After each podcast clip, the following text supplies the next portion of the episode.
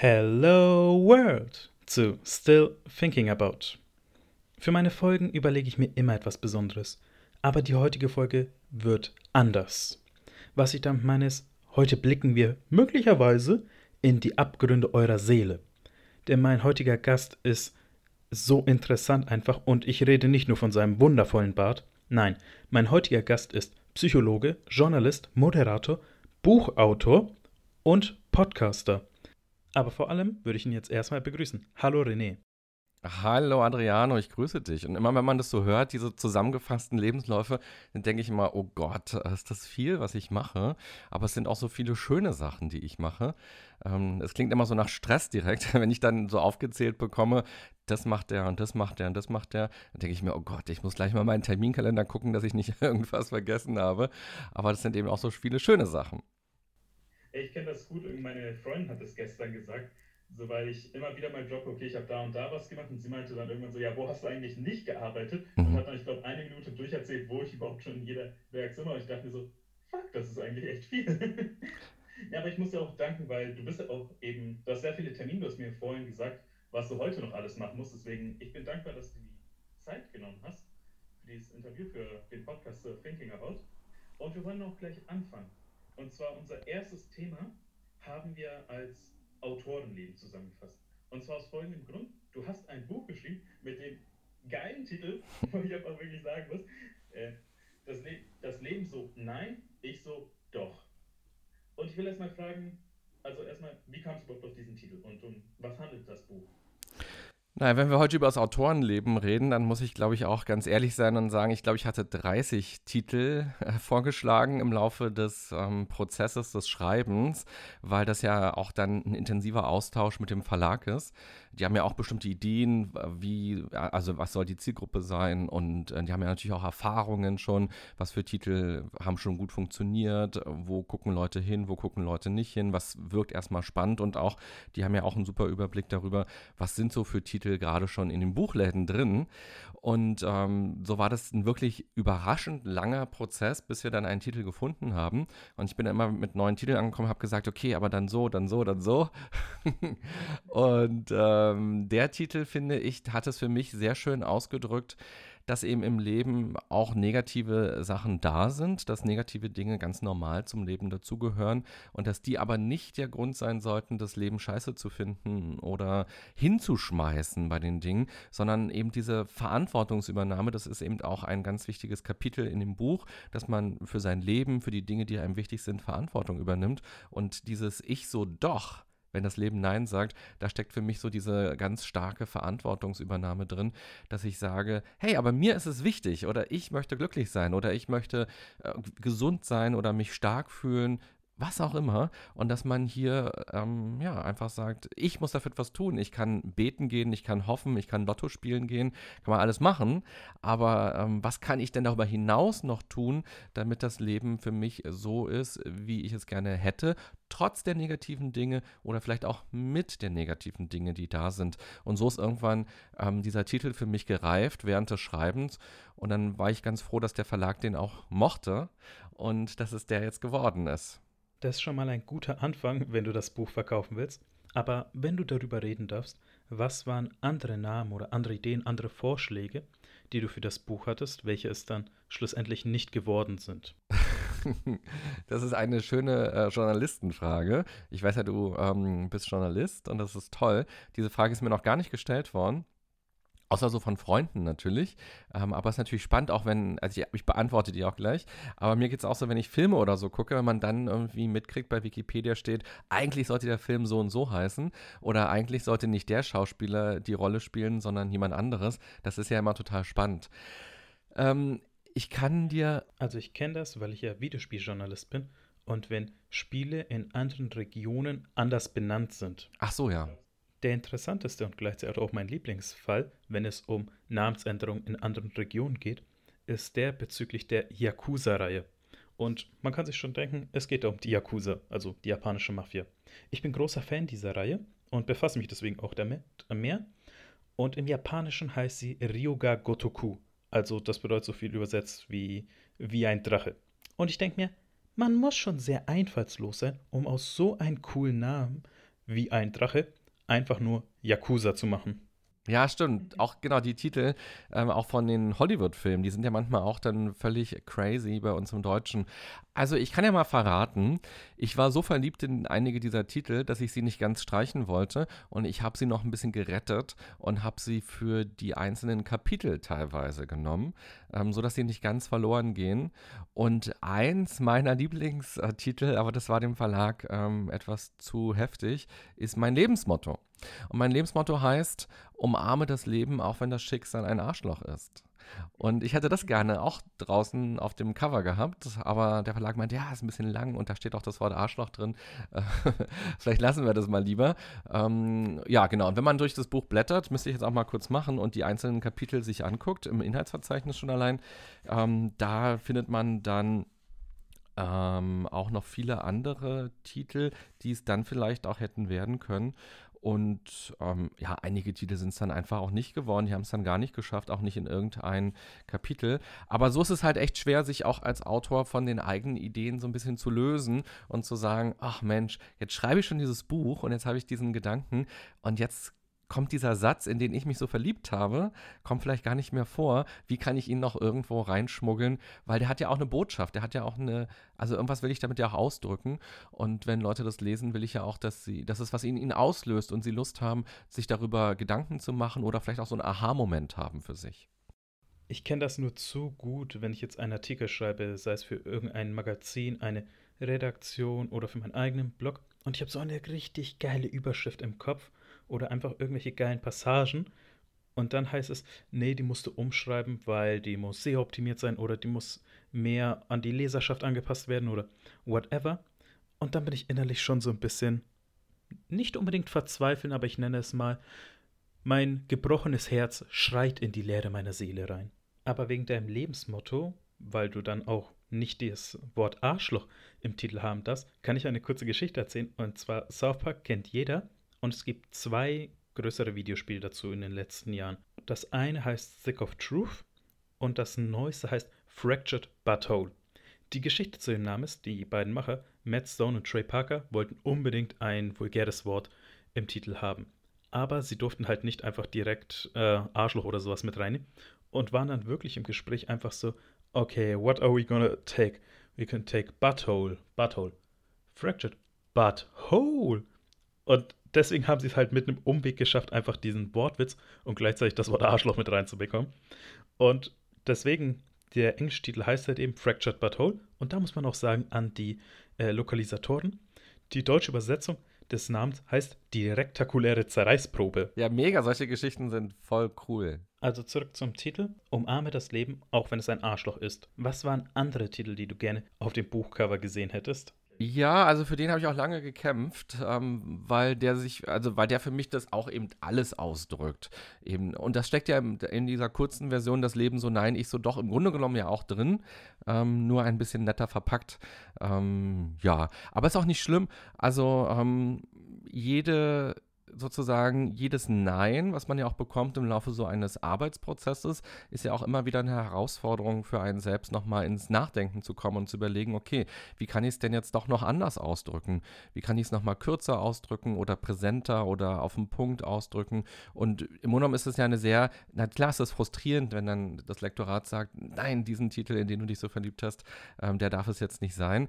Ähm, rückblickend ist es natürlich eine Challenge jedes Mal und so eine Weggabelung. Ich stelle mir so ein Wald vor und ich laufe so und denke mir, ach, ich will diesen Weg da lang gehen und dann kommt da plötzlich so ein Stoppschild oder eine Schlucht und dann kann es ja trotzdem ein total schöner Spaziergang auch sein, wenn man dann gucken muss, ja, wie komme ich denn jetzt aber auf die andere Seite, wie schaffen wir das? Und auch da, darum geht es ja auch in dem Buch, ein Kapitel heißt Lösungsorientierung, also, dass man eben nicht hinschmeißt und sagt, wenn es der Titel nicht wird, dann gehe ich zu einem anderen Verlag, dann schmeiße ich alles hin, in, in zerreiß mein Manuskript, sondern dass man dann eben immer wieder auch ins Gespräch kommt und sich überlegt, okay, wie finden wir jetzt eine Lösung. Was können wir jetzt machen?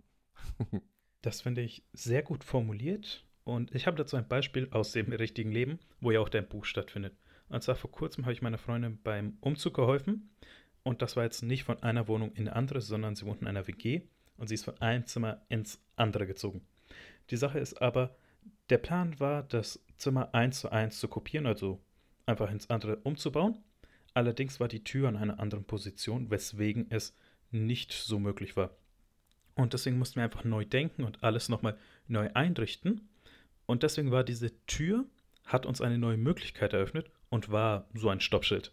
Und ich sage das jetzt als Wannabe-In-Einrichter, das Zimmer sieht sehr, sehr viel besser aus. Ja, siehst du, das ist ein schönes Beispiel, was du aus deinem Leben da berichtest, weil wie oft im übertragenen Sinne schmeißen wir die Möbel aus dem Fenster, weil wir genervt sind, weil wir frustriert sind, wütend sind, weil irgendwas nicht geklappt hat, auf uns selber, auf andere und wir sagen, nee, dann jetzt gar nicht oder jetzt habe ich keinen Bock mehr und ähm, brechen ab. Oder setzen uns nicht damit auseinander. Und es kann aber schön werden, vielleicht sogar schöner noch werden, wenn man dann doch diese Energie auf sich nimmt und sagt, Mann, jetzt lass uns hier mal eine Lösung finden, mal gucken, was draus werden kann. Und ich finde gerade diese kleinen Beispiele, die du gebracht hast, das sind eigentlich ja die lehrreichen Beispiele im Leben, weil die große Krise, wenn die da ist, dann ist es ja wahnsinnig schwer, da direkt auf eine Lösung zu kommen oder direkt einen Umgang für sich zu entwickeln.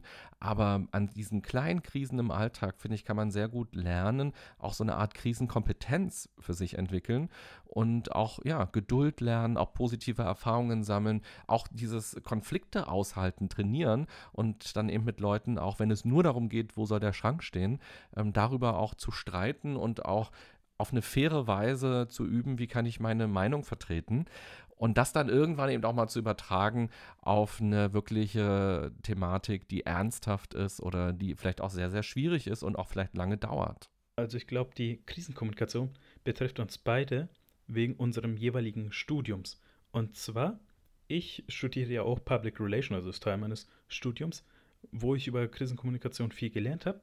Und du wurdest am direkten Beispiel da ausgebildet, sagen wir mal, weil du hast vor nicht allzu langer Zeit wieder angefangen zu studieren.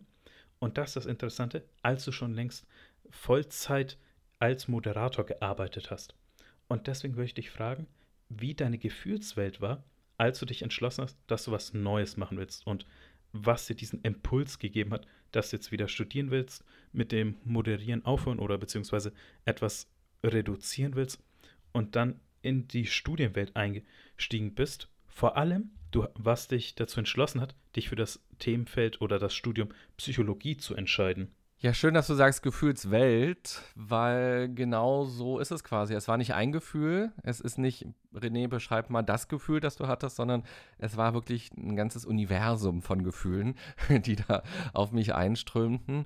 Und es ist ja eigentlich auch aus einer Frustration heraus entstanden. Also ich ähm, hatte als Jugendlicher den Traum, beim Radio zu arbeiten und bin auch diesen Weg dann gegangen, der ja auch durchaus sehr steinig ist, mit vielen Praktika, ähm, wo man auch damals gar kein Geld bekommen hat und sehr viel gearbeitet hat und auch nicht wusste, ob man weiter beschäftigt werden kann. Da waren ja auch viele, also so viele Sender leben ja einfach von Praktikanten, ähm, die einfach die wirklich wichtigen Aufgaben übernehmen, die Interviews führen, ähm, die Beiträge machen, die Beiträge schneiden, die Hörer casten an der Hotline, ähm, also alles sehr, sehr wichtige Sachen, die direkt ins Programm ja reinspielen und darum sind viele Praktikanten, zu meiner Zeit war das zumindest so, mindestens drei bis sechs Monate da gewesen und oftmals mit diesem, ja, wir hoffen, dass du hier bleiben kannst und wir hoffen, dass du ein Volontariat bekommst, aber ich habe eben auch viele gesehen, die eben dann kein Volontariat bekommen haben und nach sechs Monaten war dann das Praktikum vorbei und das war nix und das war schon auch eine sehr harte Zeit, gerade ich war so, wie alt war ich? Hier haben wir sogar ein Teaser für die zweite Hälfte des Podcasts, denn als anderes Thema, als zweites Thema haben wir uns, wie mache ich Radio, ausgesucht. Und da haben wir, glaube ich, beide sehr viel zu besprechen und können sogar in die Materie reingehen, weil ich selber sehr viel beim Radio war. Also hier, dranbleiben, erfahrt ihr, wie man Radio macht. Okay. Und tut mir leid, dass ich unterbrochen habe. Bitte fahre fort. Nee, yeah, alles gut. Ist doch schön. Ein Teaser, da merkt man ja auch, der Radio-Man in dir. ähm, Genau, also ich wollte es ja auch nur ganz kurz ähm, sagen, es ist wirklich etwas gewesen, woran ich sehr viel gearbeitet habe, dass ich auch irgendwie im Radio arbeiten darf und hatte auch wahnsinnig viel Glück und vor allem hatte ich eben auch Menschen, die an mich geglaubt haben im Sender und mich da auch unterstützt haben. Das gehört ja auch alles mit hinein und auch ich war zur richtigen Zeit im richtigen Sender, wo auch dann jemand gebraucht wurde und wo auch ein Platz frei wurde. Ich habe dann auf jeden Fall ein Volontariat gemacht und habe dann ähm, als fester Redakteur danach dann auch und Sprecher weitergearbeitet, war dann noch freier Mitarbeiter bei einem anderen Sender, die zusammengehörten. und habe wahnsinnig viel gelernt und habe das einfach sehr geliebt, so am Radio zu stehen und ähm, Dinge zu erzählen. In den Nachrichten habe ich gearbeitet und das war einfach eine ganz verrückte Welt. Da gab es noch kein Smartphone, wo man jeden Tag mit ähm, Nachrichten bombardiert wurde, sondern man saß wirklich an der Quelle und hat die Welt ähm, festgestellt, was da los ist in der Welt und hat darüber dann sehr schnell berichtet, über dieses ähm, sehr schnelle Medium. Und das war toll. Und dann ähm, habe ich aber acht Jahre lang quasi im Radio gearbeitet und habe alles erlebt, ähm, was ich, was ich erleben konnte. Also, un, also immer live und Morningshow und Nachmittag und ähm, Live-Schalten und Reportagen und auch mal gefeuert worden sein in einem Sender äh, von heute auf morgen. Also all das, was man so im Radio erleben kann. Und dann war ich so nach acht Jahren an dem Punkt, wo ich dachte, wow, jetzt weiß ich gar nicht mehr, was ich jetzt noch erleben kann, was ich noch lernen kann. Ich hatte das Gefühl, ich mache jetzt wirklich seit einer sehr langen Zeit schon immer das Gleiche. Und so ein Radio verändert sich ja auch sehr schnell. Es gibt immer wieder Relaunches. Und es gab einen Relaunch bei dem Sender, wo ich damals war, der dazu geführt hat, dass meine Aufgaben nicht mehr so spannend waren. Wir hatten weniger Wortbeiträge und wir sollten nicht mehr so in die Tiefe gehen. Und ich bin immer fünfundvierzig Minuten zum Sender geradelt. Und auf diesem langen Arbeitsweg habe ich immer gedacht, oh Gott, ja, was, jetzt bin ich gleich da, aber ach, warum fahre ich da eigentlich hin? Und auf dem Schreibtisch meiner Chefin, da stapeln sich die Bewerbungen von Leuten, die dafür gerade brennen, so wie ich damals dafür gebrannt habe. Aber irgendwie jetzt gerade ist bei mir diese Flamme nicht mehr so da. Und jetzt war ich, ich war neunundzwanzig und ich dachte mir, das kann auch, das ist jetzt kein Zustand, kann doch jetzt nicht so weitergehen. Und ich habe lange überlegt, was ich machen soll. Und ich hatte erstmal überlegt, vielleicht zu einem anderen Sender zu gehen. Das ist ja auch die Blaupause, die man ja auch immer wieder sieht von vielen Kollegen, die dann halt den Sender wechseln, auch das Bundesland wechseln und dann mal mehr oder mal weniger glücklich waren in dem Sender, vielleicht auch nur für eine gewisse Zeit, weil dann auch wieder ein Relaunch kam. Naja, und irgendwie dachte ich, das kann es für mich jetzt auch nicht sein. Und ich hatte einmal in dem Sender was sehr Schönes erlebt. Das war nämlich eine Umstrukturierungsmaßnahme, die von Psychologen begleitet wurde. Und da kamen externe Psychologen und haben mit uns auf eine ganz neue Art und Weise Kommunikation betrieben und durch Übungen, durch Spiele, würde man vielleicht sagen, sind wir ins Gespräch gekommen und haben über unsere Konflikte in der Redaktion oder im Sender gesprochen. Ähm, da sollten nämlich zwei Sender oder drei sogar zusammengelegt werden, ähm, die Redaktion von drei Sendern. Und das war was sehr, sehr ähm, Tolles und sehr Bejahendes, was ich erlebt habe, wo ich dachte, wow, das geht plötzlich, dass wir so offen darüber sprechen, ohne dass es negative Konsequenzen hat, sondern dass man auch über Lösungen nachdenkt. Und diese Erfahrung, die war sehr fest bei mir verankert und ich dachte mir, vielleicht würde ich sowas gerne machen wollen. Und ähm, dann war das aber immer noch ein sehr langer Prozess. Ich habe mich dann beworben an den Unis hier in Berlin und wusste... Ich würde dann gerne eine Sache wissen, und zwar, wie lange hat diese Idee in dir gereift, von der psychologischen Umstrukturierung des Senders bis hin zu, dass du Psychologie studieren willst? Ja, das waren einige Jahre, weil das war noch in dem Sender, wo ich davor war. Das heißt, da lagen dann mindestens äh, drei oder vier Jahre dazwischen sogar. Es war aber immer was hängen gebliebenes bei mir, weil so ein Sender ist ja immer, da sind ja ganz viele Menschen. Also Radio ist ja People Working.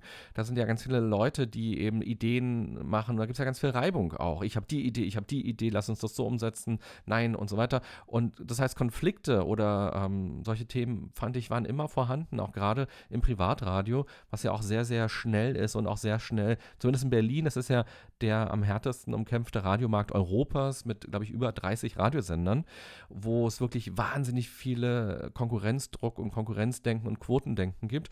Und so war das immer ein Thema und ich hatte immer das Gefühl, das könnte uns helfen, wenn wir einfach auf eine andere Art und sprechen. Von daher waren diese Themen lange da. Ich habe auch viele Bücher dazu immer gelesen, mich auch gefragt, ähm, Führungskraft, was muss man als Führungskraft machen, um zu motivieren, um das Team zu motivieren, ähm, was brauchen Mitarbeiter vom, von der Führungskraft, damit sie gut arbeiten können. Wie kann man denn Konflikte eigentlich ansprechen und lösen? Ich meine, die allermeisten Menschen, auch ich, haben das einfach mal nicht gelernt in ihrem Leben. You know what, René? Mein Podcast, meine Regeln. Wir werfen einfach die ganze Struktur der Folge um und sprechen jetzt einfach über alle Themen. Also Autorenleben, wie mache ich Radio und unser drittes geheimes Thema, Psychologie.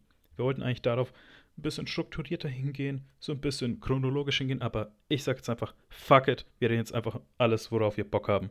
Ja, gerne. Und ähm, so reifte das immer in mir und ich kann dir auf jeden Fall sagen, die Idee von, ich muss hier was anderes machen, bis zum, ich gehe studieren, das war ein Jahr. Und es war ein Jahr, ich beschreibe es immer mit so einer inneren Kündigung. Und das kennen, glaube ich, ganz viele Menschen, auch ob man nun beim Radio arbeitet oder ob man bei der Post arbeitet. Das ist völlig wurscht.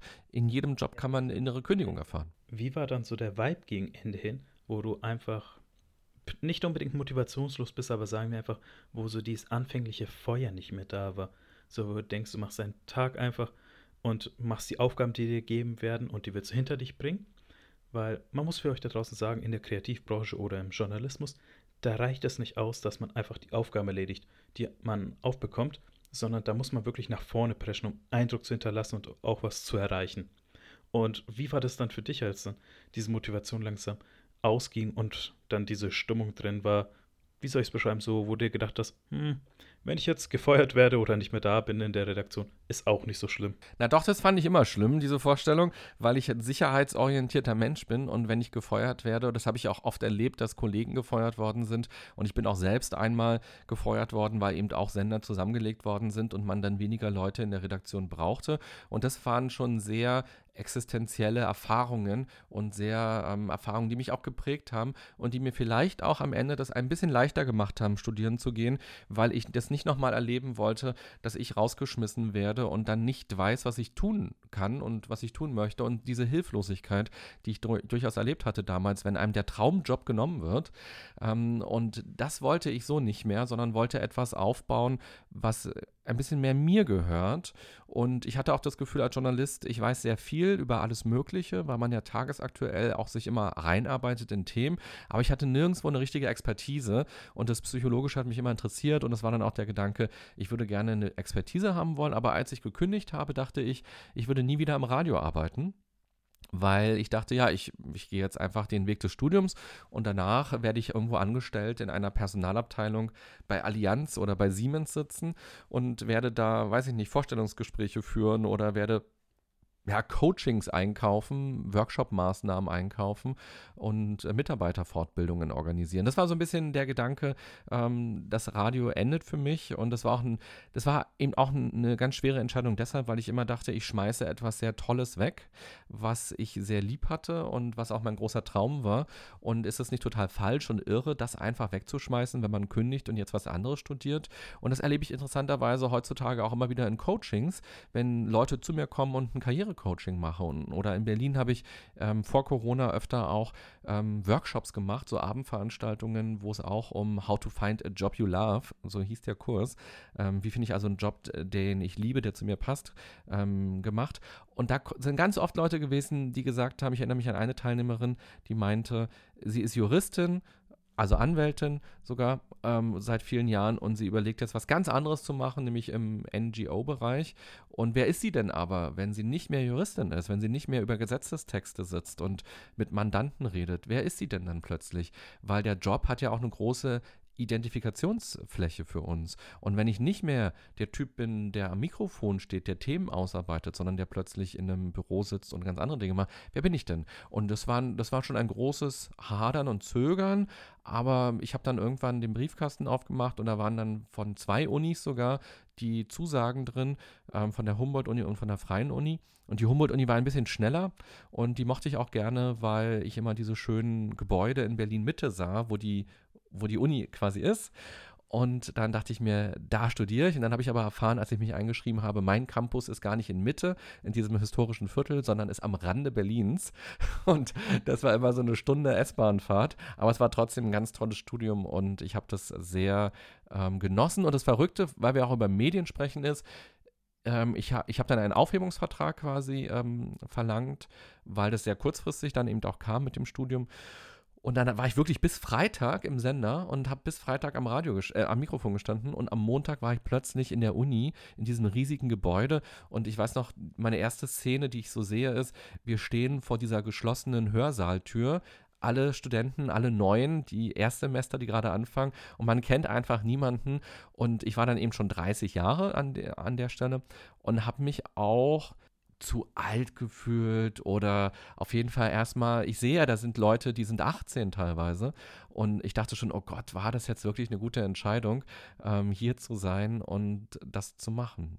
Du hast ja sehr vieles von dem Negativen angesprochen, aber was waren einige der guten Aspekte für diesen Neuanfang, nennen wir ihn einfach mal, Hast du da dir wirklich auf die negativen Aspekte konzentriert mit dem Altersunterschied oder dich da wirklich so gefühlt, als ob du jetzt hier machen kannst, was du willst?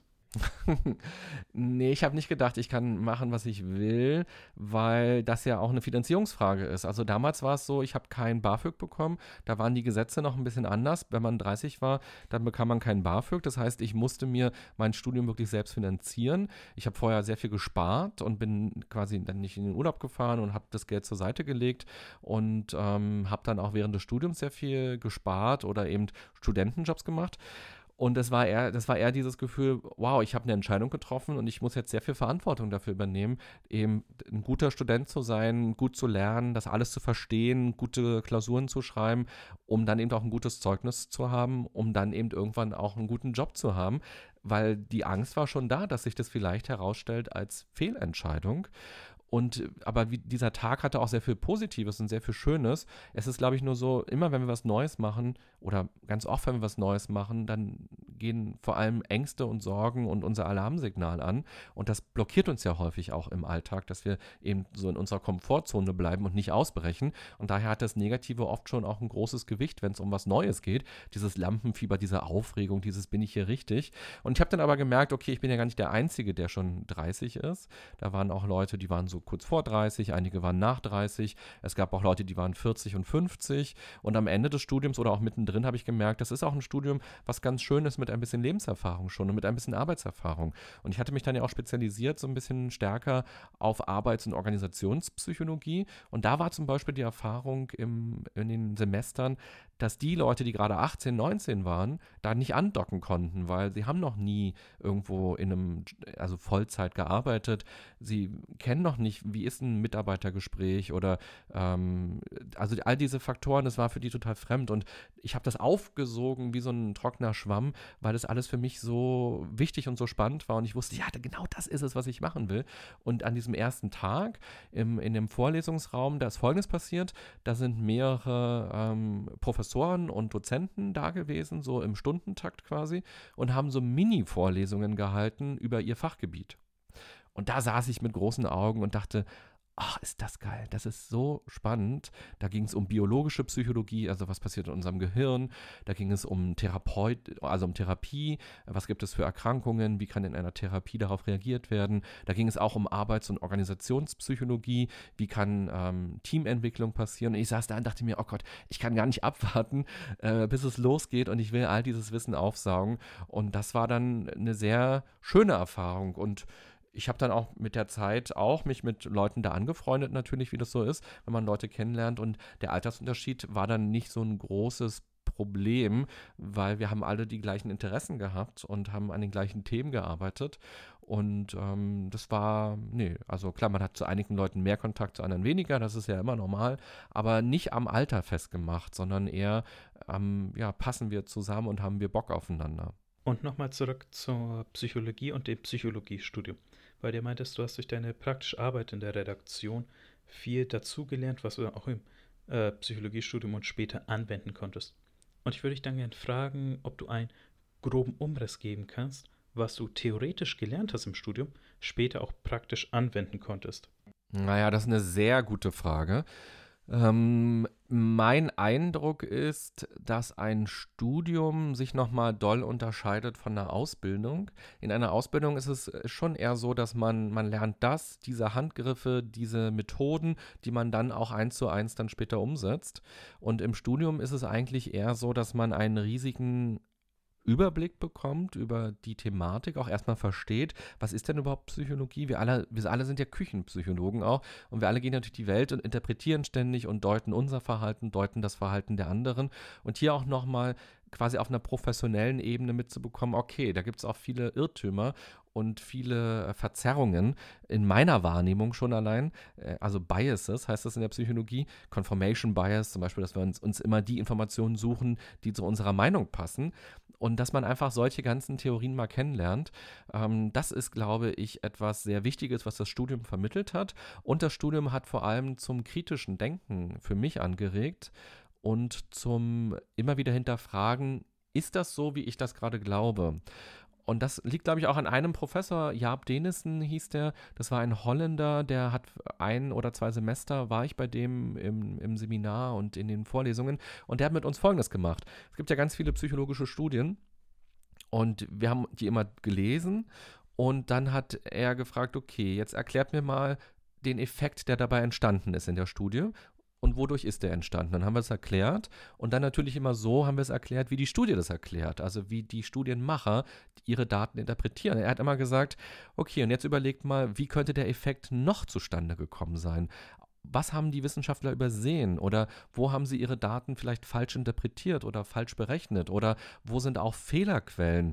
Zum Beispiel allein, wenn du nur eine Stichprobe hast, die aus Studenten besteht, dann ist das eine ganz andere Stichprobe als die Welt oder als ganz Deutschland und einfach da schon zu sehen, okay, die sind alle sehr viel jünger gewesen oder die hatten alle einen sehr hohen Bildungsgrad ähm, und da immer zu suchen, wie könnte es noch sein, wie könnte es noch sein? Und dann war irgendwann auch die Erfahrung, okay, zu jeder Studie gibt es auch eine Gegenstudie und es gibt nicht die wissenschaftliche Erkenntnis, gerade nicht in der Psychologie, sondern es gibt immer verschiedenste Aspekte, die Studien beleuchten können.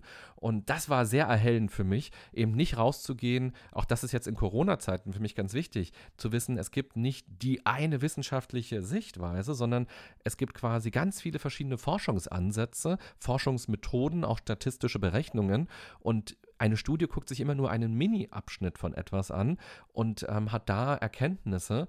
Und ähm, das darf man eben nicht so groß machen. Manchmal lese ich im Internet ähm, in, in irgendwelchen Newsportalen zum Beispiel sowas in der Art wie Menschen, die sieben Minuten am Tag miteinander kuscheln, also Paare, sind glücklicher als ähm, Paare, die nicht kuscheln. Und die Botschaft ist dann in so einem Artikel, ähm, setzt euch mal hin und kuschelt mehr miteinander, dann habt ihr eine glücklichere Beziehung. Und dann sehe ich vor mir, vor meinem geistigen Auge Paare, die ihren Wecker stellen und sagen, so Schatz, jetzt sieben Minuten, komm mal her, die, die Wissenschaftler haben gesagt, danach sind wir glücklich. Und ähm, was wir ganz oft gelernt haben und immer wieder darauf hingewiesen worden sind, was ist die Kausalität? Sind die Leute glücklich, weil sie miteinander kuscheln oder kuscheln sie, weil sie glücklich miteinander sind? Und sich immer wieder diese Frage zu stellen, wo ist eigentlich der Anfang? Es gibt da auch ein schönes Beispiel, ähm, so eine Metapher. Ein Mann geht immer in den Keller, weil seine Frau ihn nervt. So. Aber vielleicht kann es auch umgekehrt sein, die Frau nervt ihn, weil er viel zu viel Zeit im Keller verbringt. Also, und da immer wieder auch, auch wenn ich mit im Coaching sitze, auch wenn ich mit Unternehmen arbeite, wenn ich Workshops gebe, auch in meinem eigenen Leben, mich immer wieder zu hinterfragen, was ist hier eigentlich die Kausalität? Was befruchtet was? Ähm, das war, glaube ich, etwas ganz Wichtiges, was das Studium mir vermittelt hat. Wir hatten auch sehr viel Statistik ähm, und auch da haben wir ganz viel berechnet, was ist eigentlich eine signifikante, ähm, ein signifikanter Effekt. Und das war einfach super spannend, da alles reinzustürzen mich. Und ich würde sagen, heute in meinem Arbeitsleben sind es nicht ein, zwei Methoden, die ich benutze, sondern es ist eher so ein Menschenbild, ähm, was ich habe, ähm, auch ein didaktisches Bild, was ich habe, ähm, auch ein hinterfragendes Bild, was ich habe. Es sind noch, klar, es gibt so ein paar Klassiker-Studien, die ich immer wieder auch in Workshops erzähle, weil die ähm, sehr einleuchtend sind, wie wir Menschen funktionieren oder ähm, ja, wie das miteinander funktioniert oder so. Das sind immer schöne Beispiele, aber dafür hätte ich nicht sechs Jahre studieren müssen. Das hätte ich mir auch bei Wikipedia durchlesen können, weil das sind ja wirklich ein paar Klassiker-Studien, ähm, der Pavlovsche Hund oder Ähm, da gibt es ja so wahnsinnig viele Sachen. Ähm, ich glaube, das Studium hat eben so ein vernetzendes Gesamtdenken bei mir bewirkt und da bin ich sehr dankbar für und das finde ich toll. Ich habe da noch eine größere Frage, aber an die müssen wir uns langsam heranarbeiten. Und um das herauszufinden, den Kern dieser Frage, müssen wir erstmal etwas anderes elaborieren. Und zwar würde ich gerne wissen, wie sieht so eine Psychologievorlesung aus oder wie sah deine Psychologievorlesung aus? Hat man pro Stunde, pro Vorlesung einen Komplex oder einen Fall analysiert? Ja, das kann sehr verschieden sein, je nach Fach quasi, nach Fachgebiet. Also die Psychologie ist aufgeteilt in ganz viele Unterbereiche, zum Beispiel Entwicklungspsychologie, was passiert von der Geburt bis zum Tod oder vielleicht auch schon vor der Geburt im Mutterleib mit deinem Gehirn. Ähm, das ist Entwicklungspsychologie. Ähm, dann haben wir die biologische Psychologie, da geht es darum, warum ähm, ja, empfindest du Schmerz, wenn du dir in, in den Finger schneidest. Auch das ist Psychologie. Ähm, wann empfindest du mehr Schmerz, wann empfindest du vielleicht auch weniger Schmerz? Zum Beispiel, wenn du gestresst bist, empfind, tut dir das mehr weh, ähm, die Wunde, als wenn du nicht gestresst bist. Wie leiten sich diese ähm, Reize quasi bis ins Gehirn weiter? Wie entstehen Emotionen? Wie kannst du sehen? Wie kannst du hören und riechen? Also auch das ist Psychologie, also sehr viel Biologie tatsächlich an der Stelle. Ähm, dann gibt es die Arbeitspsychologie und Organisationspsychologie. Da geht es eben um sowas wie Motivation, ähm, da geht es um Teamentwicklung, da geht es um ähm, Gesundheitsmaßnahmen. Das ist ja auch ein großer Bereich, ähm, Gesundheitsmanagement in Unternehmen. Ähm, das gibt es. Es gibt, ich hatte vom ersten bis zum letzten Semester sechs Jahre lang Statistik. Wir haben Statistikvorlesungen gehabt, wo wir ähm, gerechnet haben. Ganz simple, also nicht simple, sondern echt scheiße schwere Rechnungen gemacht haben. Und ähm, genau, das gibt es. Dann gibt es Emotionspsychologie. Waren das fallbezogene Rechnung oder in Anführungszeichen ganz normale Mathe, wie jetzt berechne den Graphen oder mach mir mal den gaußischen Algorithmus? Ja, genau. Also du steckst in der Materie drin, ich sehe schon, die, die Normalverteilung, ähm, das, also die Normalverteilung, diese Glockenkurve von Gauss, ähm, das ist so das Standardwerkzeug von Psychologen eben auch, um was zu messen und eben auch Signifikanzen zu entdecken. Und ähm, das, auch das ist sehr verschieden, wie so eine Statistikvorlesung abläuft. Wir hatten im ersten Semester eine Vertretungsdozentin ähm, und die war ursprünglich Lehrerin und die hat keine Folien gehabt, keine PowerPoint gehabt, sondern die hat alles an die Tafel geschrieben und das war der Horror, weil wir alles mitschreiben mussten. Und ich bin da, ich dachte... René, ich glaube, ich kann das toppen. Und zwar, ich hatte im Verlauf meines Studiums auch ein Semester lang Chemie und der Dozent hatte kein Skript. Er hat nämlich alles diktiert. Das heißt, in jeder Vorlesung mussten wir, ich glaube, insgesamt drei Stunden, ich würde jetzt nicht sagen, die Scheiße, die er verzapft hat, aber den Inhalt, den er uns vorgetragen hat, mussten wir aufschreiben. Aus seinem Mund. Das hörte sich jetzt zweideutig an, aber ich lasse es mal so. Na, und dann haben wir mal gefragt, ob er nicht einfach ein Skript hochladen kann, weil es irgendwann uns auf die Nerven ging, einfach alles mitzuschreiben, was er sagt. Und dann meinte er, ja, das könnte er tun. Das würde aber den ganzen Vorgang erschweren. Und würde es dann auch nicht mehr möglich machen, dass sie in der Klausur spicken können. Und ich denke mir, du weißt, dass wir schummeln. So, vielleicht hat man da im Studium eine Sache übersehen, wo ich mir denke, okay, für uns Studenten war es jetzt super, dass er uns quasi eigentlich die Erlaubnis gegeben hat zu äh, schummeln. Aber trotzdem, wo ist die Moral? Wo ist die Fairness? Ja, und das war wirklich schwer, gerade im ersten und zweiten Semester mit dieser Professorin, weil da sind ja plötzlich ganz viele, also ich war einfach zehn Jahre aus der Schule raus und Mathe war nie mein Lieblingsfach, ganz im Gegenteil sogar. Und ähm, da sind ja plötzlich ganz viele Formeln und auch Zeichen, die ich noch nie gesehen habe. Und das mitzuschreiben war unfassbar schwer, weil ich einfach nicht gesehen habe, was das ist. Zum Beispiel so ein Summenzeichen. Ich konnte mich nicht erinnern, dass ich in der, in der Schule mal so ein Summenzeichen hatte, wie man ein Summenzeichen ausrechnet.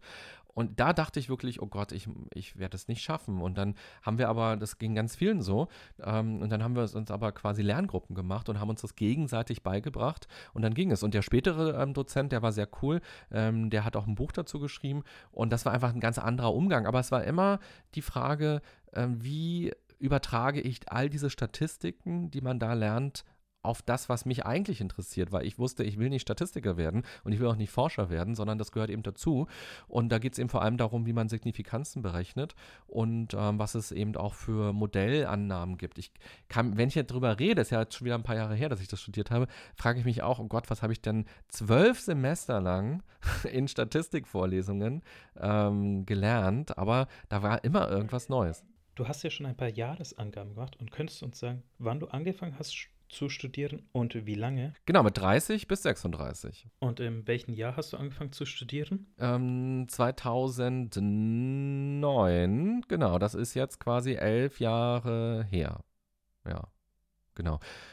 Ja, ist lange her und ich habe aber, ähm, also genau, ich bin quasi seit sieben Jahren, stimmt das? Nee, seit fünf Jahren kein Student mehr. Ist gar nicht so lange her, aber ich habe quasi auch schon während des Studiums ganz viel gearbeitet und habe noch eine Ausbildung nebenbei gemacht im Bereich Training und Coaching und bin dann auch schon sehr schnell ähm, in Unternehmen gewesen und habe ähm, Coachings dort gemacht oder eben Mitarbeiter-Weiterbildungen gemacht zu verschiedensten Themen. Und darum habe ich das Gefühl, ich arbeite jetzt auch seit zehn Jahren eigentlich schon als Psychologe und sammle da auch immer wieder Erfahrungen und seit fünf Jahren natürlich Hardcore, weil ich da ja kein Student mehr bin, sondern eben, tja, Worker. Um dann diesen Gedankengang weiterzuführen, hätte ich noch eine weitere Frage und zwar bei deiner Arbeit am Patienten oder Kunden oder nennen wir es Person, was war dieser eine Funken, der dich dazu verleitet hat, dass du mehr davon willst, dass du in diese Richtung gehst und dich da mehr investierst. Mhm, ja, also Patienten habe ich nicht, weil ich kein Therapeut bin. Ich habe keine, man müsste nach dem Studium nochmal eine drei- bis fünfjährige Therapeutenausbildung machen, damit man Menschen therapieren darf. Das darf ich nicht. Ähm, aber Psychologie ist ja vor allem eben, viele verwechseln das immer. Viele sagen, ach, du bist äh, Psychologe, oh Gott, dann muss ich mich gleich auf die Couch legen.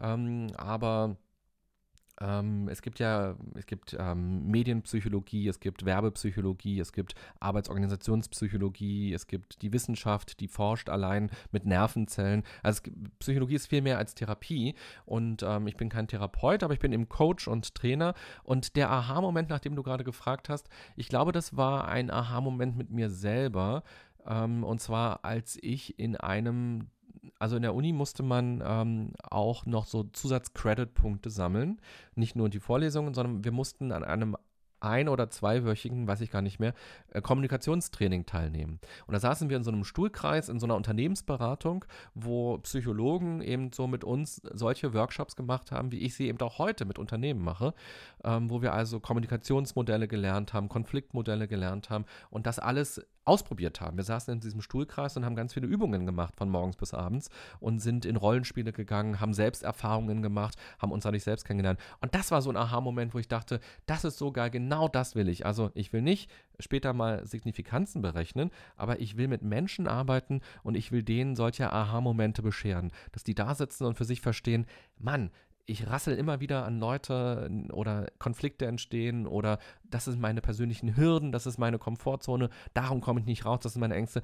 Diese Aha-Erlebnisse ähm, und das war für mich so erhellend und daraufhin habe ich eben auch die Ausbildung gemacht als Coach und Trainer, um, weil ich das gerne weiterleben wollte und weitergeben wollte. René, du gibst ja auch Workshops und damit ich nicht etwas Falsches sage, könntest du vielleicht elaborieren und erklären, über was du diese Workshops gibst? Also inzwischen sind es nicht mehr oder ganz selten nur noch so ganz klassische Kommunikationsworkshops. Inzwischen habe ich mich spezialisiert auf die Bereiche Stress und Achtsamkeit und ich gehe also in Unternehmen und ähm, mache entweder Vorträge oder Workshops oder auch Einzelcoachings und ähm, ja, vermittle, wie kann man gut mit Stress umgehen, wie kann man gesund mit Stress und Belastungen umgehen und vor allem nicht nur, dass man im Außen immer denkt, oh Gott, hier sind so viele E-Mails und hier ist so viel Stress in unserem Unternehmen, sondern ich möchte die Menschen gerne dazu fähig machen, für sich selbst Verantwortung übernehmen, zu übernehmen und ein eigenes Stressmanagement zu entwickeln. Und für mich ist eben der Begriff Achtsamkeit ein ganz starker und wichtiger Begriff. Und das ist für viele noch nicht so bekannt, der Begriff, oder mit sehr viel Ablehnung, weil sie da was Spirituelles erwarten oder was Esoterisches erwarten. Und darum nenne ich das manchmal ähm, Achtsamkeitsseminare oder manchmal sage ich auch, das ist jetzt ein Stressworkshop, äh, wie auch immer. Das mache ich. Und das Zweite, was ich mache, und da freue ich mich auch immer sehr drüber, das sind Kreativität, äh, Kreativitätsmethoden. Dass ich Brainstorming-Techniken mit Redaktionen mache, also mit Medienredaktionen im Sender oder in Magazinen oder auch mit Marketingabteilungen, wenn die zum Beispiel sagen, wir wollen eine Aktionswoche machen oder wir wollen ähm, ein neues Format entwickeln, solche auch Podcast-Formate entwickeln, ähm, dass die mich dann anrufen und sagen, komm mal zu uns und ähm, lass uns mal neu über dieses Thema nachdenken, weil Redaktionen denken natürlich jeden Tag über Themen nach, auf eine bestimmte Art und Weise. Da gibt es ein bestimmtes Klima in jeder Redaktion, wie darüber nachgedacht wird und Und auch welche Ideen am Ende ja auch genommen werden. Und mein Job ist es dann für mich, das alte Denken ein bisschen aufzubrechen und die Leute zu motivieren, auch durch Übungen, durch Spiele, durch eine spielerische Herangehensweise, dass sie über diese Themen nochmal neu und anders nachdenken und auch dann wirklich zu innovativen Ideen kommen und nicht nur sagen, ja, lass uns mal einen Podcast machen, wo wir ähm, den Nachrichtentag quasi zusammenfassen, sondern nochmal zu überlegen, wie geht es dann innovativer, weil dieses Konzept, das gibt gibt es jetzt schon äh, zehnmal. Ähm, was kann man denn noch anders machen? Was kann man dem Hörer noch für einen anderen Mehrwert bieten? Ähm, und das ist auch eine ganz tolle Arbeit und da spielt eben natürlich auch die Psychologie ganz doll rein, weil wie funktioniert unser Gehirn? Wie denken wir? Wie funktioniert Gruppendenken auch, wenn wir zusammensitzen und brainstormen? Ähm, und da habe ich immer sehr viel Freude dran, wenn, wenn Redaktionen mit einem Thema kommen und sagen, das wollen wir bearbeiten, mach mal was mit uns. Bezüglich deiner Arbeit in Redaktion, du gibst ja auch viel in Gruppen, also Gruppenworkshops. Wie kannst du da auf ein einzelnes Individuum eingehen? Also wenn eine Person ein einzelnes Problem hat oder etwas einzeln mit dir besprechen will, geht ihr da vor die Tür oder äh, bist du die anderen rausgehen oder macht ihr einen Folgetermin aus, wo ihr äh, im Einzelgespräch es weiterführen könnt? Mhm, ja, okay, interessant. Ähm, ja, also es ist sozusagen, ein Workshop ist ein anderes Format als ein Coaching. Also im Coaching ist man halt hundert Prozent bei einer Person, ähm, weil man, ja, man, man hat eine Stunde oder drei Stunden und redet nur mit dieser Person und konzentriert sich nur auf diese Person. Und ein Workshop ist halt einfach ein anderes Format, wo eben die Gruppe da ist. Und ich finde, beides hat Vor- und Nachteile, beides hat seine Stärken. Und die Stärke im Workshop ist eben, dass es eben nicht diese eins zu eins Auseinandersetzung mit mir braucht, sondern dass ich Dinge reingebe und dass durch die Gruppe eben auch viel entsteht und dass man ja eben auch viele Übungen zu zweit oder zu dritt dann macht in so einer Gruppe. Also in so einer Gruppe sind ungefähr so zehn bis fünfzehn Leute, so zum Verständnis. Und ähm, wir sitzen nicht den ganzen Tag so immer im Stuhlkreis und keiner darf den Platz verlassen, sondern es entstehen ganz viele Interaktionen. Und die sind sehr wertvoll, weil da entsteht eben auch viel Nachdenken. Wenn man Übungen macht, auch auch wenn es um Stress geht, lerne ich auch wahnsinnig viel darüber, was mein Gesprächspartner für ein Stressverhalten hat oder was er sagt oder auch die Fragen, die er mir stellt. Und so hat ein Workshop nochmal eine andere Qualität. Ein Workshop ist ein bisschen stärker ähm, Wissensvermittlungs- und Toolvermittlung und Interaktion anschieben und ein Coaching ist nochmal stärker ganz tief an den eigenen Monstern auch arbeiten. Ähm, da muss man sich dann immer im Workshop überlegen, wie bereit bin ich denn als Teilnehmer, mich auch so zu öffnen, dass die anderen zehn, die auch im Raum sitzen, das auch erfahren. Und das ist sehr verschieden. Ähm, es, ich erlebe das immer wieder, dass einige Teilnehmer, Teilnehmerinnen in Workshops sich wirklich maximal äußern und öffnen und auch Ähm, ja, sehr, sehr privat auch berichten und andere sind ein bisschen zurückhaltender. Die müssen dann quasi diese individuelle Arbeit ein bisschen stärker mit sich machen. Ähm, aber in jedem Fall, beide Formate regen zum Denken an und motivieren im besten Fall, dass man, ja, was verändert. Jetzt arbeiten wir uns langsam zum Kern der übergreifenden Frage hin, weil wir haben schon jetzt mitbekommen, wie du als Psychologe tickst, wie dein Studium aussah. Und jetzt die Frage, und zwar, kannst du die professionelle Brille ablegen, beziehungsweise einfach abschalten? Also nehmen dich die Stories, die du während deiner Arbeit gehört hast, nach dem Feierabend noch mit oder sagst dann, okay, hier ab der Uhrzeit ist Schluss. Oder wenn du einfach nur mit Freunden dich unterhältst, dass du sie unterbewusst oder vielleicht sogar aktiv und bewusst analysierst. Auch eine sehr schöne Frage.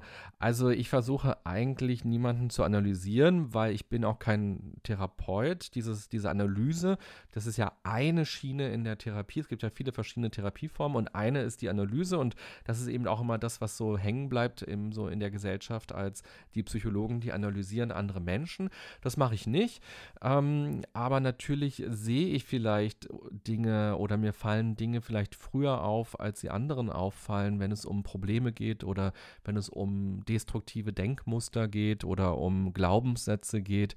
Mir fällt dann vielleicht schon eher auf, wenn jemand sagt, ja, man müsste mal mehr joggen ähm, und nicht sagt, ich müsste mal mehr joggen. Das fällt mir schon auf. Oder wenn jemand immer wieder ähm, im Freundeskreis sagt, Mann, der Chef ist doof und der Chef ist doof und dass man dann nochmal sagt, naja, aber ähm, was, was verbindet die denn oder was ist denn das, was dich eigentlich nervt und wo kitzeln die dich denn quasi, wo verletzen sie deine Würde oder dein Selbstvertrauen oder so. Ich glaube, da, ja, das kann man dann nicht abschalten, das gehört halt zu mir, das sind meine Interessen, das ist dann eben auch die Brille und ich kann aber auch normale Gespräche führen und ich kann auch schon noch unterscheiden zwischen, das ist jetzt ein Coaching, wo ich den Auftrag habe, dass ähm, wir über das Leben von der Person genauer nachdenken und vielleicht auch Lösungen entwickeln oder eben auch, wenn Freunde mir nur von ihrem stressigen Tag erzählen, da muss ich nicht immer gleich äh, mit einem Tipp oder so kommen.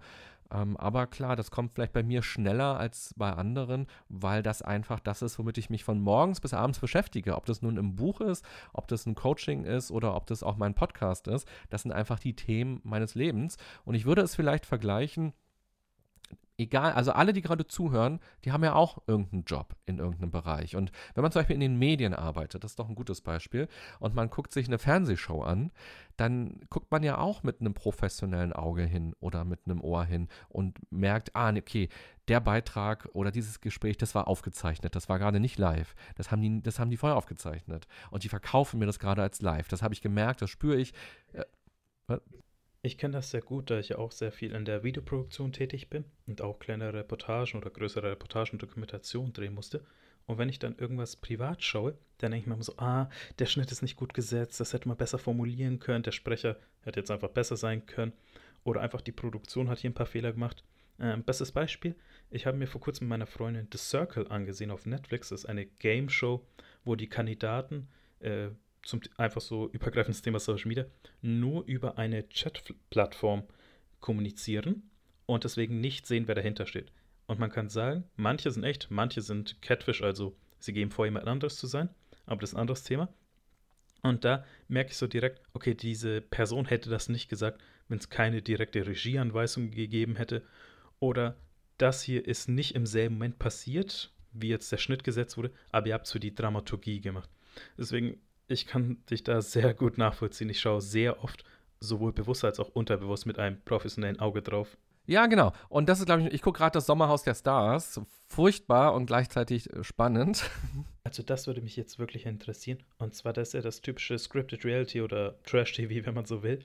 Was ist deine Faszination daran? Menschen. Ja, ich weiß nicht, ob, also, was, was ist hochwertiger Content?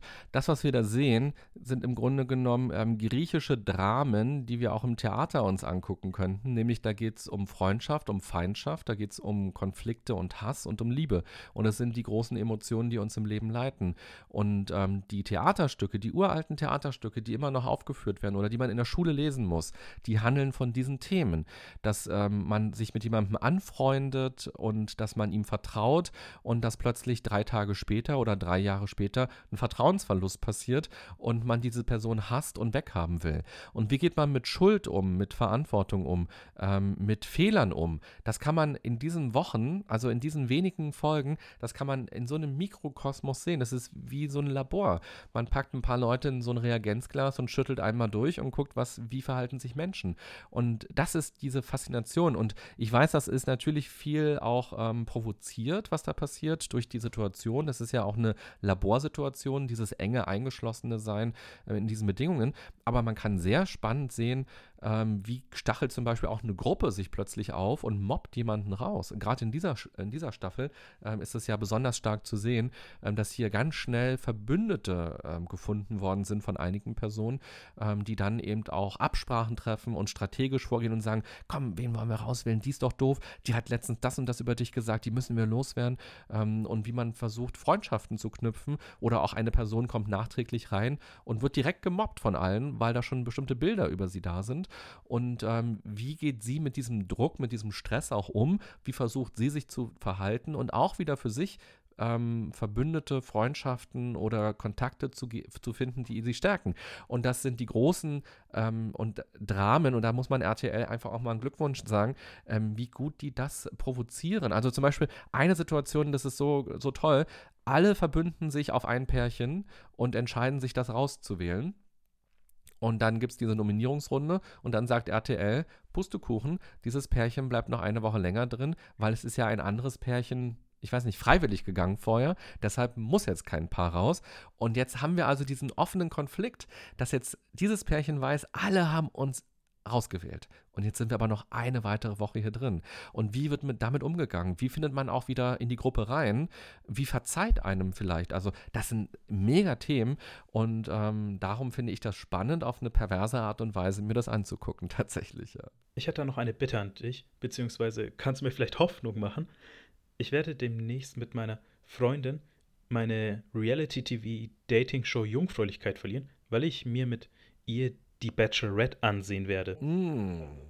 Deswegen mein Appell an dich. Hast du irgendwelche Tipps, um das zu überleben, in Anführungszeichen, zu überstehen, ohne irgendwie die Hälfte meiner Gehirnzellen zu verlieren? Was ich jetzt nicht abwertend, aber mit einer gewissen passiven Aggressivität sagen werde. Die Bachelorette, das ist ja das, wo die ganzen Männer sind.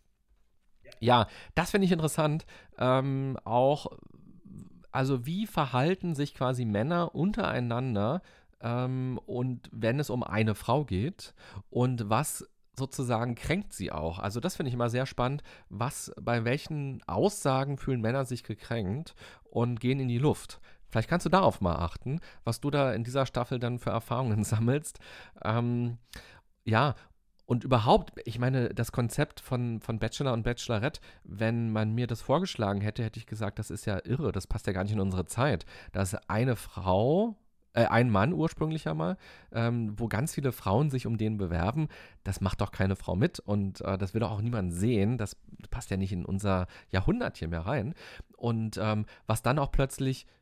ja, wie Menschen miteinander umgehen und sagen, ah, oh, toll, du hattest heute dein Dream Date mit dem, ah, oh, das ist ja schön. Und gleichzeitig aber auch zu wissen, ja, ich hatte kein Dream Date mit dem und äh, ich will den doch auch. Also das finde ich irgendwie spannend zu sehen, wie Menschen da funktionieren in so einem engen Korsett und vor allem eben dieses ähm, Verzeihen, Vergeben, wieder in die Gruppe lassen, ähm, Ausschließen, Mobbing, ähm, Hass, Freundschaften. Das finde ich sehr, sehr spannend zu beobachten. Ich bin selber jemand, der sich feministisch sehr einsetzt und ich denke mir bei der Bachelorette, das ist jetzt, wenn man den Part der Scripted Reality oder Scripted Content mal ausblendet, sehr feministisch. Also beim Bachelor ist ja, dass da eine kranke Männerfantasie einfach präsentiert wird, wo der Mann sich aus zwanzig Frauen oder wie viele es auch sind, einfach eine aussuchen darf und sie alle rumkommandiert und eigentlich machen darf, was er will. Und dann bei der Bachelorette ist mehr so, yes, Queen, du darfst machen, was du willst. Du darfst sie rumkommentieren. Du darfst dir jemanden aussuchen oder auch gar keinen aussuchen, weil du keinen Bock auf die hast. Und die müssen nach deiner Pfeife tanzen. Du kannst ihnen machen, sagen, was die machen sollen. Die kann, du kannst auch sagen, verpisst euch, ich habe keine Lust auf dich. Die sollen die Fresse halten oder einfach mal das machen, was du willst und dürfen keine Widerworte lassen, weil sie sonst aus der Show fliegen. Es ist im Grunde gescriptete Emanzipation. Gescriptete. Ja, ich bin gespannt, was du dann... für Seeeindrücke bekommst, wenn du dir das dann jetzt anguckst. Damit wir das Thema Psychologie auch langsam abschließen können, hätte ich noch eine letzte Frage. Und zwar, erwischst du dich, wie du dir selber ab und zu, sagen wir mal, eine Psych- äh, psychologische Therapiestunde gibst, also dich selber analysierst und merkst, hey, da stimmt was mit, nicht mit mir. Oder warte, ich weiß genau, was das ist. Das ist das und das da. Also, dass du für dich selbst der Psychologe bist? Ja, also vielleicht eher eine Coachingstunde, ähm, weil Therapeut bin ich ja nicht und Analyse, also ich finde das Thema Analyse sehr spannend, aber ich habe da wirklich nur ganz rudimentäres Wissen aus ein paar Vorlesungen. Das ist kein großes Thema, darum muss man das wirklich nochmal richtig lernen für drei bis fünf Jahre, wenn man das wirklich sehen will. Aber natürlich, ähm, ich bin ja auch ein Mensch, der auch Probleme hat, der auch traurig ist, der auch wütend ist oder energielos ist oder gestresst ist. Das habe ich ja g- ganz genauso wie jeder andere Mensch auch. Und ich tappe ja auch in ganz viele Fallen. Ich habe ja auch Konflikte oder ähm, kann mich dann nicht gut genug ausdrücken oder so. Das ist ja... ja, also da ist man ja nicht vorgefeilt. Und was ich zumindest hoffe, dass ich das mache, dass ich relativ schnell in eine Reflexion gehe, so würde ich das vielleicht nennen, nicht Analyse, sondern eher Reflexion, ähm, und versuche zu verstehen, Mann, warum bin ich denn jetzt wütend oder was blockiert mich denn jetzt gerade, warum komme ich da nicht weiter, ähm, was, wie blockiere ich mich selber oder was ist im Außen und wie kann ich auch konstruktiv jetzt versuchen, auf andere zuzugehen und eine Lösung zu entwickeln oder wie kann ich auch auf mich selbst konstruktiv zugehen und eine Lösung entwickeln. Und ich hoffe schon, dass ich das mache, aber nur, weil man jetzt Psychologie studiert hat, ist man nicht frei von Problemen oder frei von Stress oder frei von irgendwas.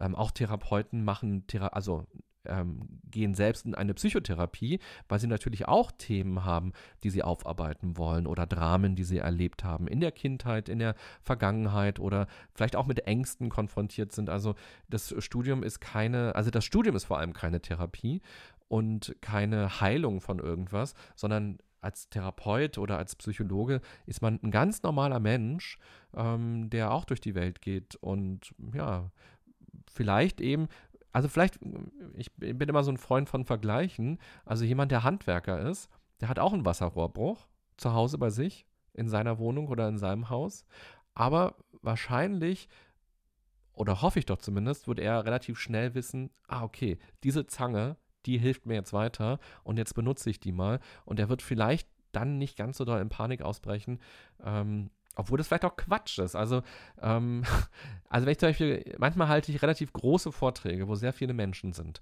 Und da bin ich auch scheiße aufgeregt vorher und denke mir, Mann, René, wie doof warst du denn, dass du dazu gesagt hast? Du hättest so schön jetzt Bachelorette gucken können zu Hause und Erdnussflips essen. Du hättest dir nicht das geben müssen, dass du jetzt nach, weiß ich nicht, nach Stuttgart fährst und da einen riesigen Vortrag hältst.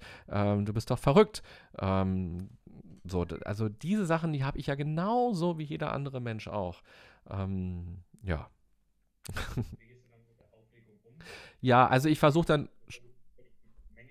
Ja, genau. Also ich habe dann schon durch die Erfahrungen für mich Tools entwickelt, die mir helfen. Das sind Atemtechniken vor allem, ähm, weil die Atmung ist wirklich der beste Stressabfederer überhaupt oder auch ein, ähm, die Gedanken vielleicht auch kurz ausschalten, die Sorgen oder Befürchtungen ausschalten. Über die Atmung mache ich ganz viel, ähm, dass ich das mache oder eben, dass ich auch am Tag davor schon ähm, rechtzeitig ins Bett gehe, dass ich also ausgeschlafen bin, weil nicht ausgeschlafen zu sein, ist auch schon ein Stresszustand für uns und wenn dann noch Stress zukommt, ähm, dann, ja, dann multipliziert sich das einfach. Ich versuche joggen zu gehen, ich versuche was Gutes zu essen, ich versuche vorher vielleicht auch mich mit Freunden zu treffen und noch einen schönen Tag zu haben, wenn das eine, Abendveranst- eine Abendveranstaltung zum Beispiel ist.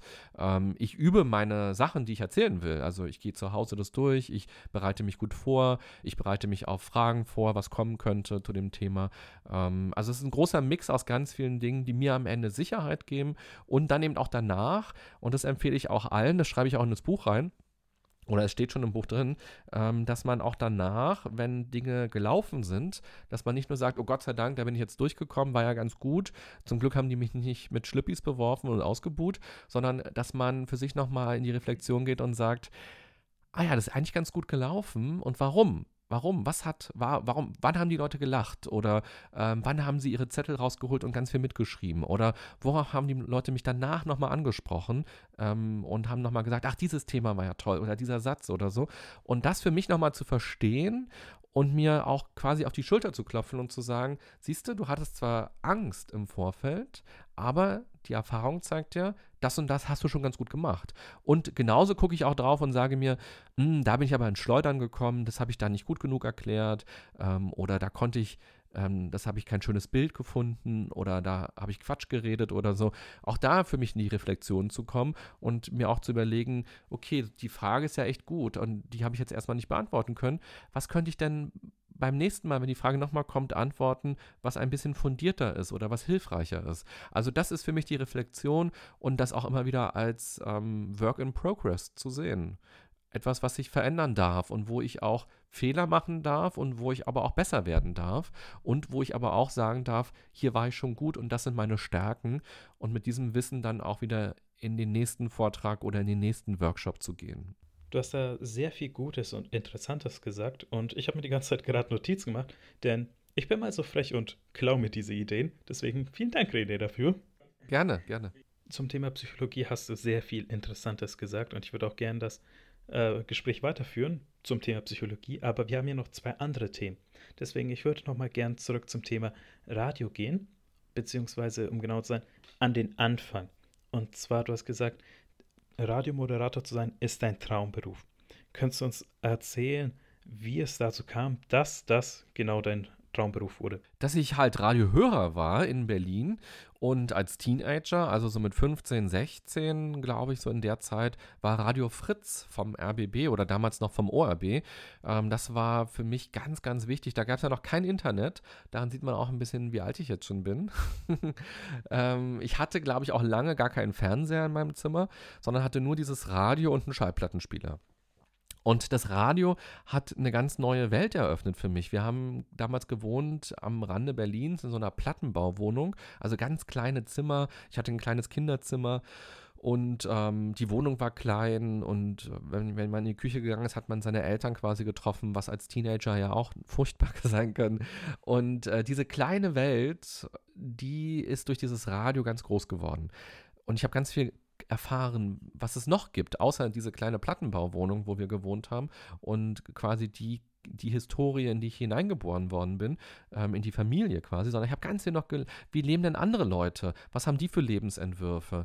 Ähm, was passiert auch gerade in Israel oder so? Also ganz viel über den Tellerrand geguckt und die Moderatoren bei Radio Fritz, die waren einfach super persönlich und hatten viele, hatten einfach mega Wortbeiträge, das war eben nicht so eine Ramp-Moderation ähm, auf den Anfang von Sinead O'Connor und wenn sie dann anfängt zu singen, muss auch die Moderation vorbei sein, sondern die hatten einfach mal richtig viel Zeit zum Reden und auch mit den Hörern zu sprechen. Und da gab es eine Sendung, die gibt es auch immer noch, das ist der Blue Moon. Das ist so eine Talksendung, so ein bisschen wie Domian. Damals waren es noch drei Stunden, wo man abends drei Stunden lang von zweiundzwanzig Uhr bis ein Uhr nachts anrufen konnte beim Radio und mit einem Moderator sprechen. Und das habe ich gehört, ganz heimlich noch abends unter der Bettdecke mit der Lautsprecherbox von meiner Hi-Fi-Anlage und dachte, das ist ja so Wahnsinn, das will ich auch mal machen. Und das war die Motivation, ähm, Radio machen zu wollen, ja. Das, was man am Abend macht, inspiriert einen und prägt einen wohl anscheinend sehr stark, wenn man bedenkt.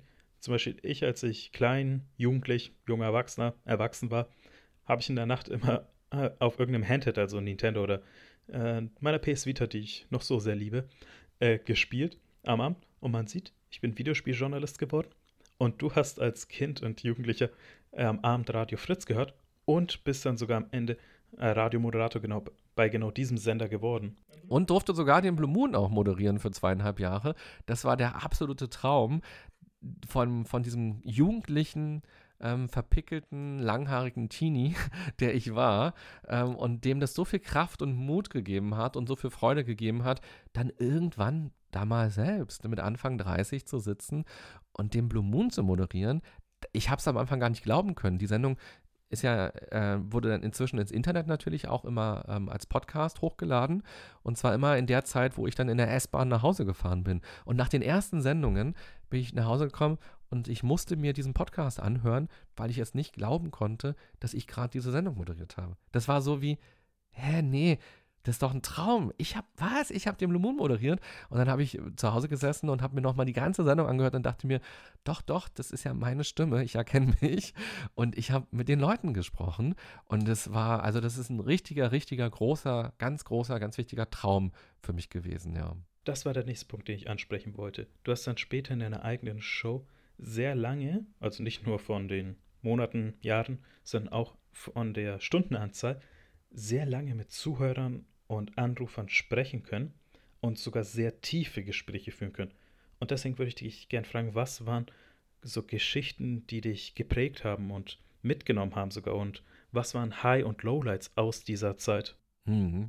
Ja, das ist ehrlich gesagt ganz schwierig, das zu sagen, weil es sind so viele, es sind ja hunderte Menschen gewesen, mit denen ich in diesen zweieinhalb Jahren gesprochen habe.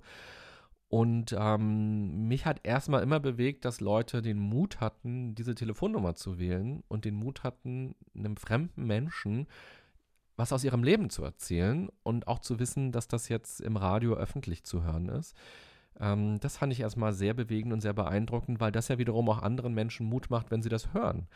Wenn sie hören, ach guck mal, da geht's auch jemandem so. Und ich habe über auch ganz krasse Themen gesprochen, wie zum Beispiel sexualisierte Gewalt. Da haben Leute angerufen, die sind missbraucht worden in der Kindheit oder auch ähm, als Erwachsene. Die haben davon gesprochen. Es sind Leute, haben Leute angerufen, die haben ähm, durch einen Unfall oder durch eine Krankheit eine Behinderung. Ich weiß auch, dass Leute angerufen haben, die eine Krankheit haben, wo sie jetzt schon wissen, dass sie nicht hundert Jahre alt werden können. Das waren alles ganz bewegend. Es gab auch viele fröhliche Themen, ähm, auch über Lebensträume und über Liebe und so. Es gab ganz viele Sachen. Es gab auch mal ein Pärchen, was entstanden ist durch den Blue Moon, das weiß ich. Ähm, weil Kannst du das bitte ein bisschen mehr erläutern und erklären? Na, er hat angerufen und hat ähm, erzählt, dass er sich gerade langweilt und er ist jetzt schon so lange Single und dann haben wir quasi, dann habe ich gesagt, okay, dann erzähl doch mal, wer bist du, was machst du gerne und vielleicht gibt es ja gerade hier eine Frau in Berlin und Brandenburg, die das spannend findet und dann haben tatsächlich ein paar sich ange- äh, haben ein paar angerufen und er hat sich dann mit einer auch getroffen und die haben mir dann auch später nochmal geschrieben, dass daraus eine Beziehung geworden ist und die dann zusammengekommen sind. Also es waren auch sehr viele schöne Themen und ähm, ja, das hat mich einfach sehr gefreut, dass da Menschen sich öffnen und ich glaube auch, dass das, also hinten im Buch habe ich ja so eine Danksagung drin und ich danke auch den Blue Moon-Hörern, die bei mir angerufen haben, weil das, dieser Austausch, der ist auch eine ganz große Inspirationsquelle für dieses Buch gewesen, weil mir das auch nochmal gezeigt hat, wenn man anfängt, über die Themen zu reden, wenn man sich zeigt auch mit seinen Themen und wenn man auch bereit ist, in, in die Arbeit zu gehen, in die Entwicklung zu gehen, in die Reflexion oder Analyse, wie du es nennst, zu gehen, dann kann das Leben sich auch sehr zum Positiven nochmal wandeln. Und das war einfach auch immer diese Erfahrung nach den zwei, äh, nach den zwei Stunden Blue Moon. Wenn ich nach Hause gefahren bin, dachte ich immer, wow, wirklich toll. Und ich wüsste so gerne, wer jetzt zugehört hat und was die Leute jetzt aus diesen Infos auch für sich mitnehmen und machen und wie sie das persönlich auch vielleicht irgendwie motiviert und inspiriert. Weil du es erwähnt hast, dass die auch als Podcast veröffentlicht wurden, deine Sprechstunden, kann man die eigentlich jetzt noch irgendwo auffinden und wieder anhören? Ja, das ist eine spannende Frage. Ähm, es gibt ja, also der R B B gehört ja zum, äh, zu, zur A R D und da gibt es ja rechtliche Sachen, wie lange Dinge im Internet sein dürfen. So tagesaktuelle Dinge, glaube ich, nur sieben Tage. Und mein Blue Moon durfte auf jeden Fall immer in der A R D-Mediathek für ein Jahr drin sein. Aber es gibt ähm, den Blue Moon auch bei iTunes als Podcast und ich weiß es ehrlich gesagt nicht. Man müsste mal runterscrollen, ob man da noch die ganzen Sachen ähm, sieht. Ich habe natürlich alle mir getaped, also ich habe alle natürlich auf meinem Rechner, alle Sendungen und ich habe mich mal gefragt, ob ich vielleicht, äh, wenn ich sechzig bin oder so, die einfach mal alle bei YouTube hochlade oder so, so als kleines Erbe, weil da, also nicht mal Erbe für mich, sondern eigentlich Erbe für die Menschen, weil da eben wirklich so viele schöne, starke Geschichten und auch Tipps von den Hörern, gar nicht von mir, sondern von den Hörern drin steckten, wie sie ihre Probleme gelöst haben. Und ähm, vielleicht würde ich das irgendwann mal machen, ähm, wenn ich sechzig Jahre alt bin oder so, wenn dann die rechtliche Situation vielleicht dann egal ist ähm, und dann das mal hochladen, ja. Du kannst ja die Leute von Domian anrufen und fragen, ob sie da mitmachen wollen. Ja, stimmt, die laden es ja auch immer hoch. Ja, genau. Mhm. Jetzt möchte ich von den Themen Psychologie und Radio, die wir jetzt langsam abgeschlossen haben, wieder zurück zu dem wichtigsten Thema und deinem aktuellen Berufsfeld gehen, und zwar das Autorenleben. Du hast ja schon beschrieben, wie es mit dem Namensverfahren ablief und ein bisschen auch, worum es in dem Buch geht, aber ich würde gerne wieder an den Anfang springen, und zwar, wie du das Buch gepitcht hast, also jetzt nicht nur den Namen, sondern wie es die Anfänge dieses Buches aussahen. Also hast du es zuerst geschrieben und dann einem Verlag vorgelegt und gemeint, was hält ihr davon? Oder hast du erst dich mit denen abgesprochen und die haben es dann einen Auftrag gegeben? Also im Leben gibt es ja immer Zufälle und dieses Buch ist natürlich auch durch einen Zufall entstanden. Und wer jetzt gerade zuhört und für sich sagt, Mann, ich will auch ein Buch schreiben, dem kann ich auf jeden Fall nur den Tipp geben, ähm, guckt mal nach Literaturagenten im Internet und schlagt denen mal euer Manuskript vor, egal ob es jetzt ein Sachbuch ist oder ob es ein Roman ist, und spart euch im Grunde genommen das Porto, dem Verlag das zu schicken, weil was ich jetzt gehört habe, auch von vielen anderen Autoren und auch vom Verlag, dass die wirklich nicht so viel Zeit haben, diese ganzen Mas- Manuskripte, die sie bekommen, zu sichten, ernsthaft zu sichten, ähm, sondern dass die erstens mal selbst auf Suche gehen nach Autoren. Das heißt, wenn sie mitkriegen, da gibt es jemanden, der hat einen Podcast zum Beispiel, mit einem Thema, was sehr spannend ist, oder sie sehen vielleicht auch einen Artikel über eine, über eine Lebensgeschichte, also vielleicht eine Person, die jetzt mal ganz plakativ einen Unfall hatte, im Rollstuhl gelandet ist und dann doch wieder gehen konnte, jetzt ist ja super plakativ jetzt wirklich, ähm, wenn sie darüber eine Reportage zum Beispiel im Spiegel gelesen haben, dann, dass sie dann selbst auf die Idee kommen und sagen, ah, vielleicht fragen wir mal diese Person an, ob sie nicht ihre Lebensgeschichte aufschreiben will. Und Verlage arbeiten ganz viel mit Literaturagenten zusammen. Das sind quasi die outgesourcten Lektoren, die schon mal vorsortieren. Und wenn die quasi sagen, ach, das Manuskript, das hat Potenzial, das ist interessant, und das in einem Verlag vorschlagen, dann ist die Chance ein bisschen höher, dass man ähm, genommen wird. Und bei mir war es aber ganz anders. Ich bin einfach mal eingeladen worden zu einem Mitarbeitertag, wo es um so Gesundheitsthemen unter anderem ging. Und ich sollte einen Vortrag halten über Thema Achtsamkeit und Resilienz. Und das war ein großes Geschenk, dass ich das machen durfte, weil das natürlich das Kennenlernen war vom Verlag. Also ich war dann beim Ullstein Verlag in Berlin, sind die, und ähm, habe dann ganz viele Lektoren und Mitarbeiter kennengelernt und hatte dadurch eben auch die Chance, ähm, das Buch zu pitchen, wie du sagst, ähm, weil zu dem Zeitpunkt, ja, es gab ja noch kein Exposé oder es gab auch noch keine Idee, das könnte jetzt das Buch sein. Es gab nur mich als Person, die gerne Themen aufarbeitet und Themen darstellt. Und ich habe Folgendes gemacht. Ich wusste, ich halte da einen Vortrag für, ich weiß gar nicht mehr, fünfundvierzig Minuten oder so. Und ich wusste einfach, vor mir sitzen Lektoren und dieser Vortrag und dieser Mini-Workshop, den ich zu Stress und Achtsamkeit halte, das muss auch ein kleiner Pitch werden. Das darf nicht ein ganz normaler Workshop sein, sondern ich muss den Workshop schon so ein bisschen anpassen, dass die auch eine gute Idee davon kriegen, das könnte ja auch ein Buch sein. Und ich habe also ganz neue PowerPoints entworfen. Ich habe nicht meine genommen, die ich immer nehme, oder also ich nehme eigentlich nie immer die gleichen, ich passe immer ein bisschen was an, und ich habe hier aber quasi von Grund auf alles nochmal neu gemacht und habe die PowerPoint so gemacht, als wäre es ein Buch. Und als wären quasi die einzelnen Abschnitte, über die ich im Vortrag rede, Kapitel des Buches. Und ich habe quasi, das war im Grunde genommen dann doch am Ende ein Pitch, dass ich eben meine Themen, die ich rüberbringen wollte, eben so rübergebracht habe wie so ein Buch. Einleitung, ähm, dann erstes Kapitel, der Resilienzbaustein, zweites Kapitel das, hier noch eine Übung.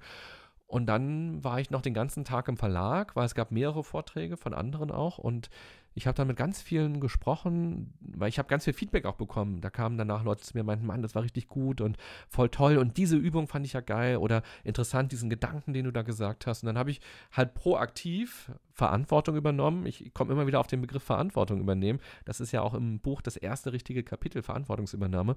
Und ich habe immer wieder Verantwortung übernommen und habe gesagt, na, habt ihr denn schon ein Resilienzbuch bei euch im Verlag? Habt ihr schon sowas? Da meinten die, ja, eigentlich haben wir auch schon ein Resilienzbuch. Auch gerade ganz aktuell ist eins rausgekommen, eine Übersetzung aus den U S A, ähm, die in den U S A total berühmt geworden ist. Und wir hoffen, dass die hier auch ganz berühmt wird. Ähm, und dann meinte ich, na ja, aber gibt es denn noch andere Zugänge? Ähm, gibt es denn noch einen anderen Dreh, den man machen könnte, um auch über Resilienz zu sprechen? Und ähm, so haben wir halt immer weiter darüber gesprochen. Und dann gab es irgendwann die ersten Runden, wo wir uns dann auch getroffen haben. Und ein Exposé habe ich dann geschrieben und ein Probekapitel habe ich geschrieben. Und da sind wir immer tiefer gekommen, wie könnte die Struktur von dem Buch sein? Und die Besonderheit jetzt von meinem Buch ist eben, dass es ähm, vor allem für junge Leute gedacht ist, oder für Leute, die sich zum allerersten Mal vielleicht auch mit dem Thema psychische Gesundheit, Resilienz, Achtsamkeit auseinandersetzen und da noch nicht so viel drüber wissen und Lust haben, ihr Leben in die Hand zu nehmen. Weil mir ist aufgefallen, ich bin dann auch mal in den Buchladen gegangen, weil die auch zu mir gesagt haben, naja, die Buchläden sind voll von Resilienzbüchern. Da bin ich mal hingegangen und habe die mir mal durchgeblättert und ich habe gemerkt, okay, erstens, ganz viele sind wahnsinnig kompliziert, weil da viele Fachbegriffe sind, viele wissenschaftliche Aspekte, die da drin sind. Und ich dachte mir, okay, wenn man aber gerade in einer Krise ist, dann hat man gar nicht so viele Kapazitäten, um sich damit auseinanderzusetzen. Irgendwie muss mein Buch leichter sein, besser verstehbar sein. Und ich habe gemerkt, es gibt Resilienzbücher für Kinder und es gibt eben Resilienzbücher für alle Altersgruppen, ohne dass da differenziert wird. Und ich dachte mir, es gibt aber nichts, was junge Leute irgendwie ansprechen könnte. Und das war dann so ein bisschen der Auftrag, dann zu sagen, dann gucke ich mal, ob ich mein Buch so hinbekomme, dass man es ohne Vorwissen verstehen kann, ohne dass man Psychologie studiert hat, verstehen kann und dass man es auch, wenn es einem gerade nicht gut geht, auch dann immer noch verstehen kann und direkt ins Arbeiten kommt, direkt ins Handeln kommt.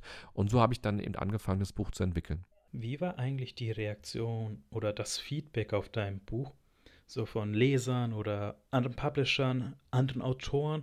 Also das Kurzfristige, wo sie gesagt haben, ich mag es, oder vielleicht auch eben das Langfristige, um zu wissen, welchen Impact dieses Buch auf sie hatte? Da müssen wir uns, glaube ich, nochmal in drei Jahren zusammensetzen. Das Buch ist ja heute erst seit einer Woche draußen. Es ist ja erst letzten Montag quasi auf den Markt gekommen, am achtundzwanzigsten September zweitausendzwanzig. Wir telefonieren oder sprechen jetzt gerade quasi eine Woche danach. Ähm, es gibt schon Resonanz. Es gibt auch schon die ersten drei Amazon-Bewertungen. Da habe ich jetzt jeden Tag mal raufgeguckt und habe mich riesig gefreut, dass da Leute was raufgeschrieben haben. Und es haben mir viele Leute per E-Mail schon geschrieben und auch bei Instagram haben mir viele Leute geschrieben, die das Buch schon gelesen haben. Es gibt es auch als Hörbuch, einige haben es auch gehört.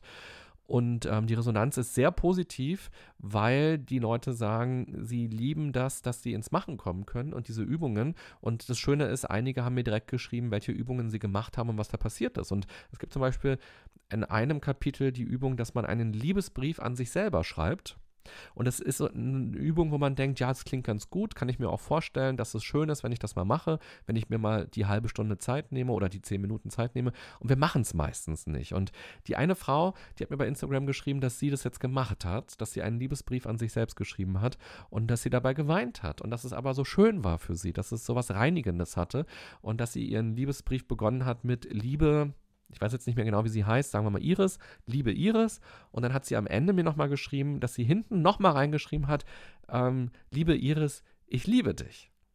Und dass das für sie was ganz Starkes war, dieses, das mal aufzuschreiben und diese Tränen, die ihr dann auch Kraft gegeben haben. Und wenn mir sowas Leute schreiben, dann denke ich mir, wow, das ist ja Das ist ja abgefahren, dass mein Buch, dass diese Wörter, die ich da reingetippt habe, ähm, da sowas bewirken können und dass Leute da wirklich Lust haben, sich damit auseinanderzusetzen. Ja, und ich hoffe, dass da auch jetzt in den nächsten Wochen und Monaten noch mehr Feedback kommt. Und ich hoffe, wenn diese olle Corona-Zeit irgendwann vorbei ist, dass ich dann auch Lesungen machen kann und halt auch ja, Vorträge wieder auch zu diesem Thema halten kann und dann auch noch dieses direkte Feedback auch noch häufiger bekomme. Ja. Wie lange hast du eigentlich für das Buch gebraucht zum Schreiben? Also von dem Workshop mit dem Hintergedanken bis hin zu dem Moment, wo du dir eigentlich eingestehen konntest, jetzt muss es nur noch in den Druck gehen. Ja, der Workshop war Mai zweitausendachtzehn und der Druck war dann ähm, äh, August, September zweitausendzwanzig. Also ähm, das richtige Schreiben mit allem drum und dran hat also etwas über zwei Jahre gedauert, aber natürlich nicht jeden Tag und nicht jede Woche, auch nicht jeden Monat habe ich geschrieben, sondern ich habe so phasenweise geschrieben, weil ich ja eben so viele andere Jobs habe. Ich bin ja immer noch beim Radio und ich mache Podcasts und ich mache Workshops und Coachings und äh, ich habe ja auch manchmal Freizeit und bin einfach nur René und arbeite mal nicht. Und das war also ein langer Prozess von ungefähr zwei Jahren, in denen dieses Buch dann gereift ist, ja. Wie hat es sich denn angefühlt zu wissen, dass dieses Buch nicht nächste Woche, nicht nächsten Monat oder vielleicht sogar darüber hinaus fertig werden wird?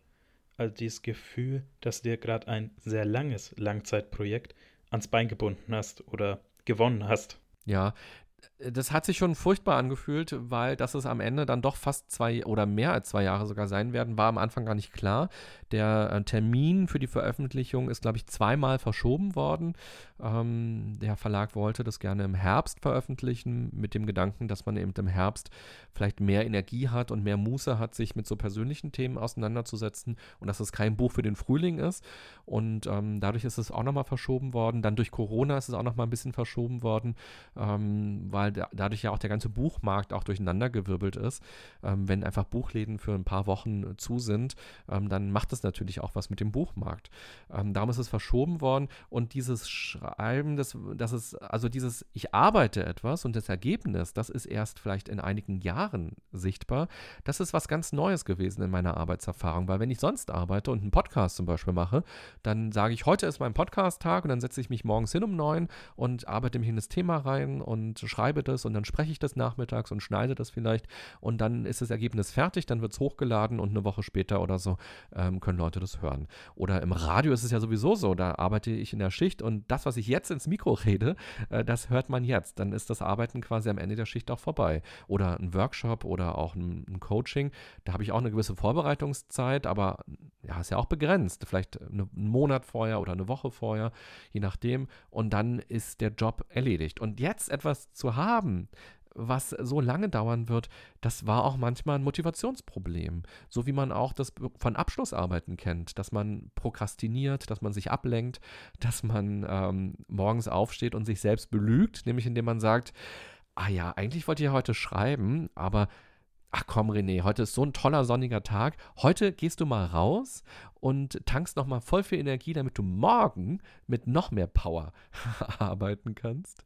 Und äh, das kennen, glaube ich, alle Menschen und auch diese Phasen hatte ich auch. Und dann der Zeitdruck dann irgendwann auch, der natürlich die Kreativität auch nochmal pusht. Also diese Deadline zu wissen, es muss jetzt fertig werden, ähm, war dann auch nochmal äh, spannend. Und von daher war das für mich auch jetzt wirklich ein sehr spannendes Arbeiten, das mal so zu erfahren und auch mich nochmal anders kennenzulernen beim Arbeiten.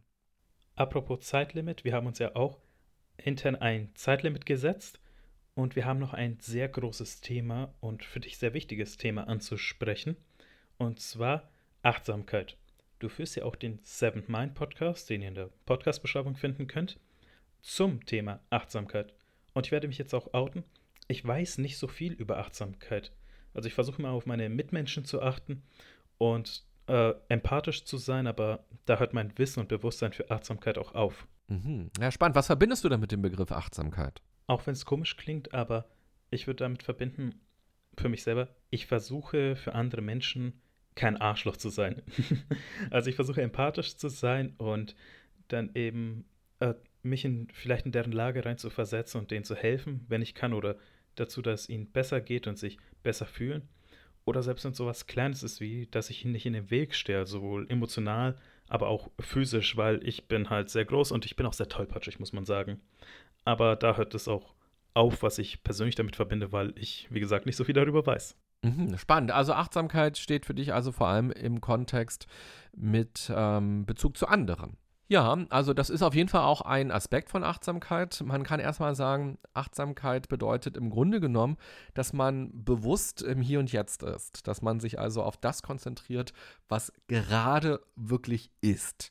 Und das ist schon eine ganz große Herausforderung in unserem Leben, weil wir ja ganz häufig gedanklich oder emotional entweder in der Vergangenheit sind oder in der Zukunft sind. Und damit ja auch mit unserer Energie, mit unserer Konzentration in der Vergangenheit und in der Zukunft sind. Und diese Vergangenheit, das kann sein, ähm, das Gestern, das Gespräch auf Arbeit, das Gespräch mit dem Nachbarn. Das kann aber auch das Vorgestern sein oder meine Kindheit sogar, dass ich mich frage, ja, was habe ich eigentlich erlebt in der Kindheit? Was für negative Dinge vielleicht auch, die mich äh, belasten, die mich immer noch beschäftigen? Und wer wäre ich denn heute vielleicht, wenn ich anders aufgewachsen wäre? Also das ist so diese Vergangenheit, die ganz schnell getriggert wird und wo unsere Gedanken und unsere Gefühle ganz häufig automatisch hinswitchen. Und die Zukunft, das kann das Morgen oder das Gleich sein. Was mache ich gleich noch? Ach, ich muss noch das machen, ich muss noch die Steuererklärung machen, ich muss noch putzen ähm, oder ich habe gleich noch einen Termin. Das kann auch das Morgen sein. Oh Gott, morgen habe ich einen wichtigen Interview, da bin ich total aufgeregt, ähm, hoffentlich sage ich nichts Falsches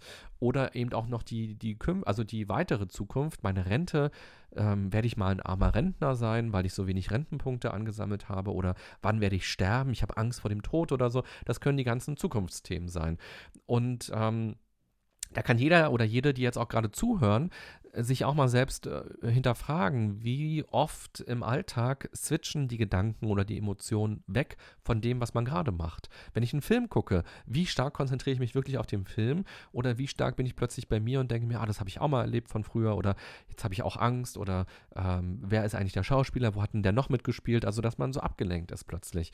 Und Achtsamkeit kann man sich als Lebenshaltung vorstellen, dass man versucht, bewusst, aufmerksam in der Situation zu sein, wo man gerade ist und dass das, was gerade ist, sozusagen das Wichtigste ist.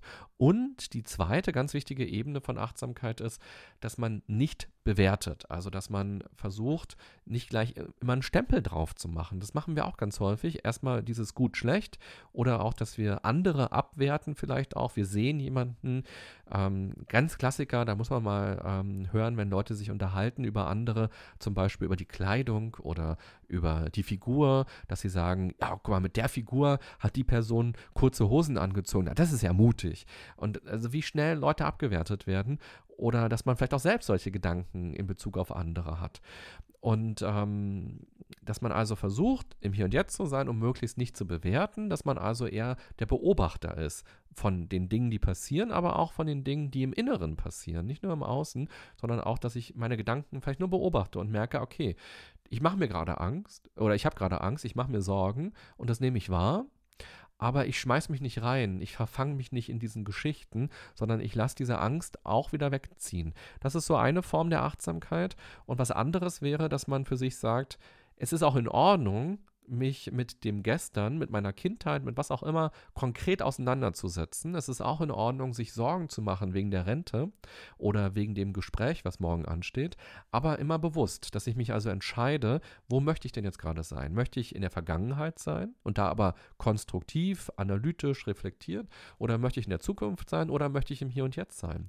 Und es gibt ein Mantra, das du auch kennst, das alle kennen, das ist dieses Om-Mantra. Om, so. Da sehen wir diese Mönche, die da so sitzen und Om sagen. Kurze, schrägstrich dumme Frage, aber warum ist das ein Mantra? Ich kenne das nur als Atemübung. Ja, genau, also ein Mantra heißt im Grunde genommen übersetzt so viel wie Denkwerkzeug. Ja, da sind Man und Tra, das sind diese beiden Silben und das kommt, ähm, ja, also der Hintergrund ist einfach der, es heißt Denkwerkzeug und ein Mantra soll einem beim Denken helfen und dann eben auch beim Leben helfen und ein Mantra kann auch ein längerer Satz sein. Ein Mantra kann auch sowas sein, es gab ja mal in diese Werbung von Du darfst, einfach dieser Slogan, du darfst. Und ich gebe immer in meinen Workshops mit und sage, was würde denn passieren, wenn das euer Mantra für diese Woche wird? Du darfst. Wenn ihr im Meeting sitzt, du darfst deine Meinung sagen, du darfst was sagen. Wenn der Nachbar zu laute Musik spielt, du darfst rübergehen und äh, was sagen. Ähm, oder ich habe Lust auf Eis, du darfst ein Eis essen. Also was würde passieren, wenn man mit diesem Mantra durch die Welt geht? Und Om ist ein Mantra, das besteht eigentlich aus drei Silben, nämlich Aum, Aum, ja, so sagen die Mönche das nämlich eigentlich auch. Und das bedeutet Vergangenheit, Gegenwart, Zukunft. Und wenn die Mönche Aum sagen, dann besinnen sie sich immer wieder darauf, dass unser Leben aus diesen drei Zeitebenen besteht. Aus dem, aus der Vergangenheit, aus der Gegenwart und aus der Zukunft. Und dass man sich immer bewusst entscheiden muss, wo will man sein? Und dass man versucht, ganz bewusst, sehr viel Lebenszeit im Hier und Jetzt zu verbringen. Das ist so ein bisschen der Gedanke von Achtsamkeit. Und das bedeutet natürlich auch, dass ich dann gut mit meinen Bedürfnissen umgehe, dass ich Bedürfnisse auch erstmal erkenne. Und es bedeutet eben auch, das waren die Beispiele von dir, dass ich auch ähm, gut mit anderen umgehe, dass ich denen zuhöre, dass ich die wahrnehme, dass ich auch deren Bedürfnisse sehe und darauf adäquat reagiere. Und man kann achtsam essen, man kann achtsam Fernsehen gucken, man kann achtsam gehen, man kann achtsam ein Gespräch führen, ähm, all das zum Beispiel. Das ist Achtsamkeit. Und ich glaube, diese Lebenshaltung kann uns gerade in unserer heutigen, sehr stressigen Welt helfen, besser mit Stress umzugehen und auch besser mit den Belastungen umzugehen, die wir in unserem Leben haben und auch mit Krisen besser umzugehen. Und deshalb ist Achtsamkeit ja was sehr, sehr Starkes, was man ähm, trainieren darf im Leben. Also ich kann es noch in einem Satz vielleicht nochmal anders formulieren. Immer wenn wir Achtsamkeitsübungen machen, dann üben wir die Gegenwart. Wir üben, in der Gegenwart zu sein. Und ich finde, das ist ein ganz tolles Ziel, in der Gegenwart zu sein und am Ende des Tages nicht das Gefühl zu haben, dass der Tag an mir vorbeigerauscht ist und ich eigentlich nur der Beobachter meines Lebens war und nicht aktiv war und nichts gemacht habe. Oder auch am Ende des Lebens möchte ich gerne von mir sagen, ich habe mein Leben gestaltet und ich war in der Gegenwart. Und das kennen bestimmt auch viele. Man ist im Urlaub, man sitzt auf einem Berg oder an einem Meer. Und man hat in seinem Rucksack ganz viele Sorgen oder Gedanken oder Ängste oder alte Geschichten dabei. Und man kann sich gerade nicht auf diesen Sonnenuntergang konzentrieren oder auf das Blätterrauschen im Wald, weil man so verfangen ist mit Sorgen. Und die Gegenwart ähm, zu trainieren würde eben bedeuten, sich auf das Blätterrauschen einzulassen. Vielleicht nur für eine Sekunde, vielleicht nur für einen kurzen Moment und daraus aber sehr viel Kraft für sich zu entwickeln und sehr viel Stärke daraus für sich zu entwickeln. Und ich würde dich bitten, wenn du ehrlich bist, wie sehr befolgst du selber das Mantra und deine Regeln für die Achtsamkeit? Ja, eine schöne Einleitung in die Frage, ähm, wenn ich dich bitten darf, ehrlich zu sein. Also ich hoffe, ich war die ganze Zeit ähm, so ehrlich, wie es geht, ähm, so ehrlich, wie ich das auch selbst in dem Moment beantworten kann und in dem Moment auch fühle und empfinde. Und ähm, Ich bin, ähm, das ist so ein bisschen die Antwort wie vorhin, ich bin immer, ich bin natürlich ein Mensch, der ähm, auch Stress hat, auch Krisen und so weiter hat und ich versuche schon, mich immer wieder daran zu erinnern und auch bestimmte Rituale zu pflegen, also zum Beispiel ähm, zu meditieren, das regelmäßig in meinen Alltag einzubauen, ähm, ich versuche mir Auszeiten zu nehmen, ich versuche ähm, bewusst zu essen oder auch mich zu hinterfragen, warum möchte ich jetzt gerade das zum Beispiel essen? Ähm, ich versuche, gegen Stress was zu tun, vorzubeugen. Ähm, ich versuche, zum Beispiel jetzt in unserem Gespräch, habe ich mein Handy auf Flugmodus gemacht, ähm, weil ich jetzt keine Anrufe möchte, sondern ich möchte mich auf unser Gespräch konzentrieren. Ich mache den Flugmodus. Ich mache den Flugmodus abends rein oder ich versuche es oft in der letzten Stunde des Tages. Es gelingt auch nicht immer. Natürlich arbeite ich häufig auch noch oder ich habe dann noch ähm, Termine oder Treffen oder so. Aber ich versuche das auch als Ritual zu machen, die erste Stunde des Tages und die letzte Stunde des Tages internetfrei zum Beispiel zu sein und anders mit mir in Kontakt zu kommen und die Zeit anders zu gestalten, bewusst zu gestalten. Also Ähm, und das ist auch so schön an dem Podcast, den mache ich jetzt auch schon seit drei Jahren und jede Woche erzähle ich in diesem Podcast etwas über Achtsamkeit und stelle Achtsamkeitsideen, Achtsamkeitstheorien, Achtsamkeitsübungen vor. Und das ist für mich ein großes Geschenk, weil ich dadurch selbst immer wieder auch in die eigene Erinnerung komme. Also der Podcast, das Podcast machen, erinnert mich auch jede Woche daran, dass ich auch noch ein bisschen Achtsamkeit in mein Leben bringen will und vielleicht auch noch ein bisschen achtsam mehr sein könnte und ich probiere ganz viel aus von dem, was ich da auch vorstelle und das ist deshalb auch ein, ja, ein ganz großes Geschenk und immer wieder eine Übung. Aber ich glaube, Achtsamkeit ist auch nichts, was man einmal erreicht, so wie ein Führerschein und dann hat man den für immer drin und ähm, wenn man dann irgendwann schon ähm, der Nacken total steif ist, dass man den Schulterblick gar nicht mehr machen kann, hat man den Führerschein immer noch und darf immer noch Auto fahren, sondern ähm, Achtsamkeit ist eine tägliche Praxis, die man jeden Tag machen kann. So wie man auch nicht sagen würde, ach, jetzt bist du ja gerade satt gefuttert, dann musst du ja nie wieder was essen, sondern man wird auch wieder Hunger haben und man muss wieder was essen. Und so ähm, muss ich auch immer wieder mich neu auf Achtsamkeit einstellen und darf auch immer wieder neu Achtsamkeit entdecken und den Begriff für mich auch immer wieder anders leben und immer wieder schauen, was steckt denn noch in dem Begriff drin? Und zum Beispiel, das ist eine Übung oder einen Gedanken, den ich immer auch in Workshops mitgebe, wenn Leute, jetzt gerade arbeiten ja viele im Homeoffice, aber wenn man im Unternehmen arbeitet, dass man zum Beispiel die Schritte morgens, wenn man ins Unternehmen reingeht, wenn man zur Arbeit geht, dass man die letzten oder dass man ein paar Schritte ganz bewusst geht und dass man wirklich auf den Boden guckt und seine Füße sieht und sich jetzt ganz bewusst gerade ist, ich gehe jetzt in die Arbeit oder umgekehrt, wenn man Feierabend hat, dass man nicht gleich rausgeht und zum Handy greift oder ins Auto steigt, sondern dass man rausgeht und die ersten Schritte ganz bewusst geht und, und merkt, ich mache jetzt diese Zäsur. Jetzt war gerade Arbeit, jetzt war ich eine, eine, eine berufliche Person, jetzt gab es bestimmte Aufgaben und Anforderungen und jetzt gehe ich rüber in das Private und diese Transition, diesen Übergang hinzubekommen, zum Beispiel dadurch, dass ich ganz bewusst meine Schritte zum Parkplatz, zur S-Bahn, zum Bus gehe, zum Fahrrad und mir darüber an der Stelle bewusst werde, okay, jetzt ändert sich etwas gerade und gleich bin ich auch ein bisschen jemand anderes. Nachdem du das alles gesagt hast, muss ich wirklich sagen, ich fühle mich etwas ertappt, weil vieles von dem, was du sagst, mache ich nicht. Also sobald ich Feierabend habe oder sogar schon davor, äh, bin ich immer am Handy oder wenn ich laufe, laufe ich unterbewusst und habe einen Podcast im Ohr und schweife oft ab. Aber wir nähern uns langsam dem Ende. Ich kann doch sagen, ich werde mehr auf die Achtsamkeit achten. Das hört sich komisch an. Aber ich hätte noch eine letzte Frage für dich zum Thema Achtsamkeit. Würdest du sagen, unsere heutige Gesellschaft ist achtsam? Wow, das ist natürlich eine ganz große Frage. Also Achtsamkeit und Resilienz hängen ja auch eng zusammen. Darum schreibe ich in dem Buch natürlich auch über... Ja, na, Resilienz ist das Immunsystem unserer Psyche und das bedeutet ja Widerstandskraft, psychische Widerstandskraft, psychische Gesundheit. Und wenn wir quasi Achtsamkeitsübungen machen, da stelle ich auch ein paar im Buch vor, dann, ähm, dann schützen wir unser Immunsystem. Das ist quasi der Apple a Day, so wie wir auch unser körperliches Immunsystem stärken durch gesunde Ernährung, durch Gemüse und Obst, können wir eben durch Achtsamkeitstechniken und Achtsamkeitsübungen unser psychisches Immunsystem stärken und dadurch eben auch resilienter, stärker durch die Welt gehen. Und ob unsere Gesellschaft resilient ist, tja, das ist eine große Frage.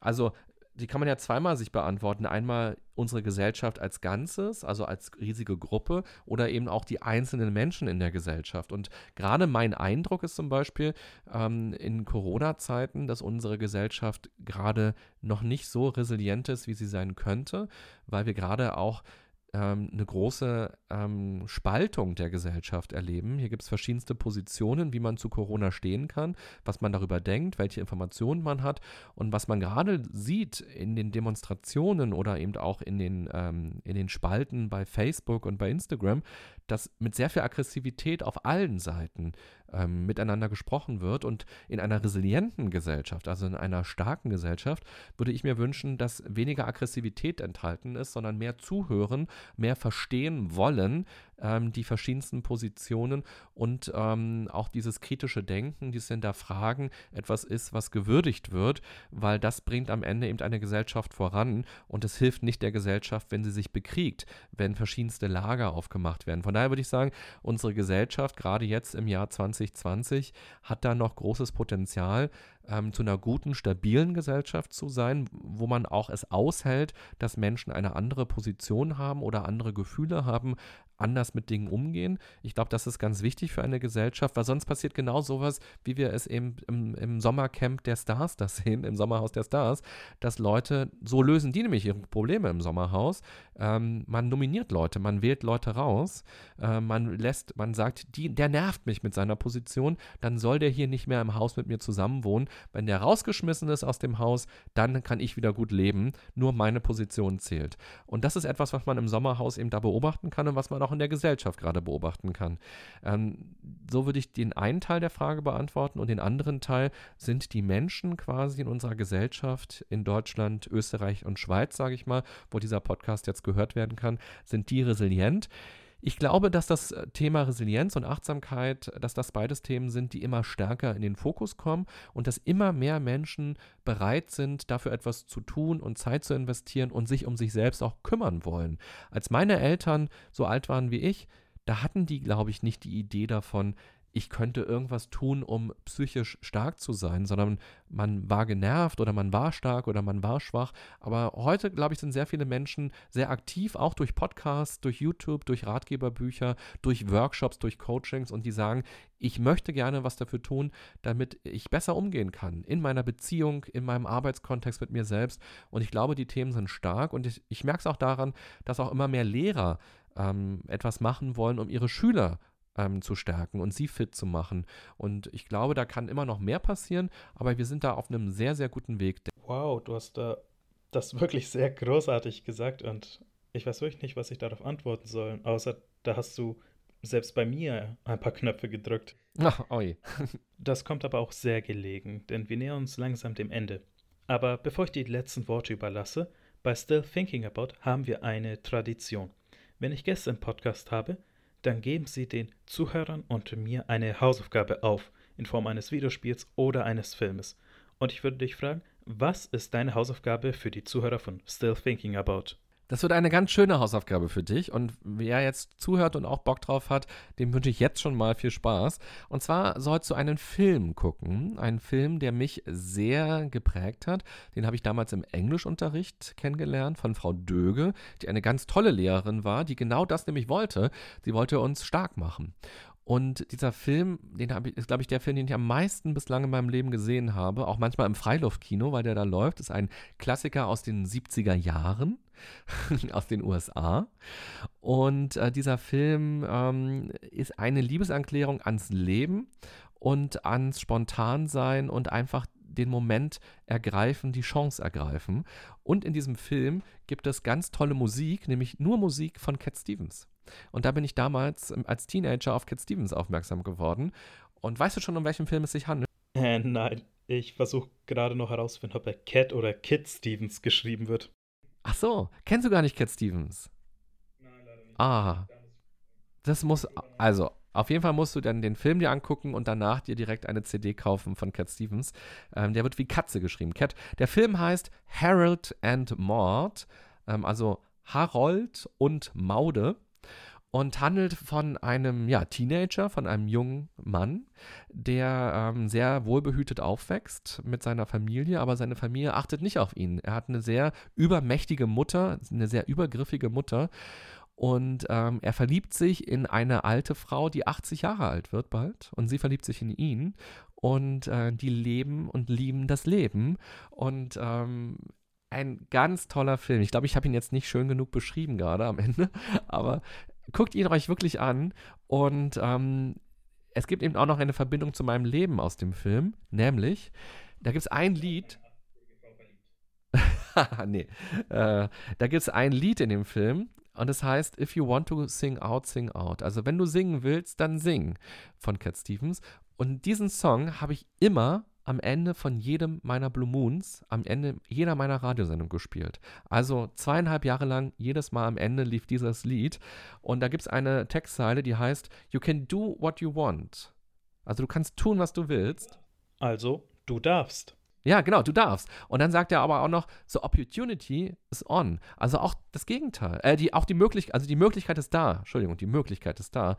Und wenn du einen neuen Weg findest, if you find a new way, you can do it today. Dann kannst du es heute schon tun. Und you can make it all true. Du kannst alles wahr machen. And you can make it undo. Oder du kannst es auch rückgängig machen. Du kannst es auch wieder anders machen. Das ist eben das Gegenteilige. Und dieses Lied, das begleitet mich. Das möchte ich, dass es auf meiner Beerdigung gespielt wird. Und äh, ich höre es total gern. Es gibt mir Kraft, es gibt mir Mut. Und der Film ist einfach so toll. Ich bin sehr gespannt. Wenn du ihn guckst, du machst ja immer dann die Woche drauf eine Auflösung noch, ähm, dass du dir den Film anguckst oder die Aufgabe machst und noch eine kleine Folge dazu machst. Ich bin, ich höre mir das auf jeden Fall an, äh, was du zu diesem Film sagst. Ein ganz, ganz toller Film. Ich freue mich drauf und ich muss jetzt kurz recherchieren, wo ich den Film herbekomme. Vielleicht Netflix oder ein anderer Streaming-Anbieter oder eine semi-legale Webseite, die ich gleich herausfinden muss.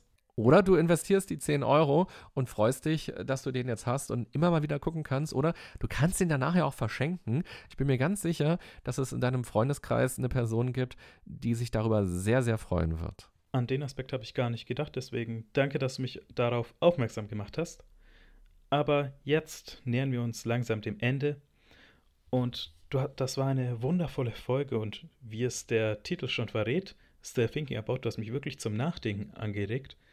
Doch bevor wir diese Folge jetzt beenden, würde ich dich fragen, was sind die letzten Worte, die du unseren Zuhörern zu sagen hast? Ich danke erstmal dir, dass du mich hier eingeladen hast und dass wir zwei Stunden miteinander gesprochen haben. Ich merke auch, dass ich so ein bisschen Halskratzen gerade schon kriege von den vielen Reden, aber es waren so schöne Fragen, ähm, auch so reflektierende Fragen. Vielen Dank dafür, wirklich, also von Herzen vielen Dank.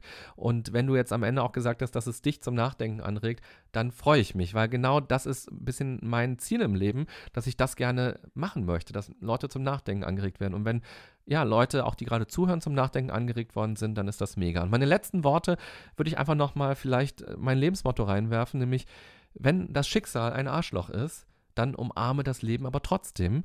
Ähm, jeder, der gerade zuhört, kennt Situationen, die scheiße sind im Leben, die nicht gut laufen. Ähm, ob das körperliche Dinge sind, ob das Dinge im Außen sind, ob das ähm, ja, innere Dinge sind, völlig egal. Aber bitte seid gut zu euch und macht das Beste aus eurem Leben, weil das gehört euch. Go. Ich habe wirklich gedacht, du sagst einfach, wenn das Leben ein Arschloch ist, umarme es trotzdem, aber besonders die letzten Worte, die gingen mir jetzt richtig nahe. Sehr gut. Das kann ich jetzt auch nicht toppen. Deswegen, René, ich hoffe, ich darf dich irgendwann mal wieder in diesem Podcast als Gast begrüßen dürfen. Gerne. Ich hoffe, ihr hattet Spaß beim Anhören dieser Folge. Und damit, goodbye and good night.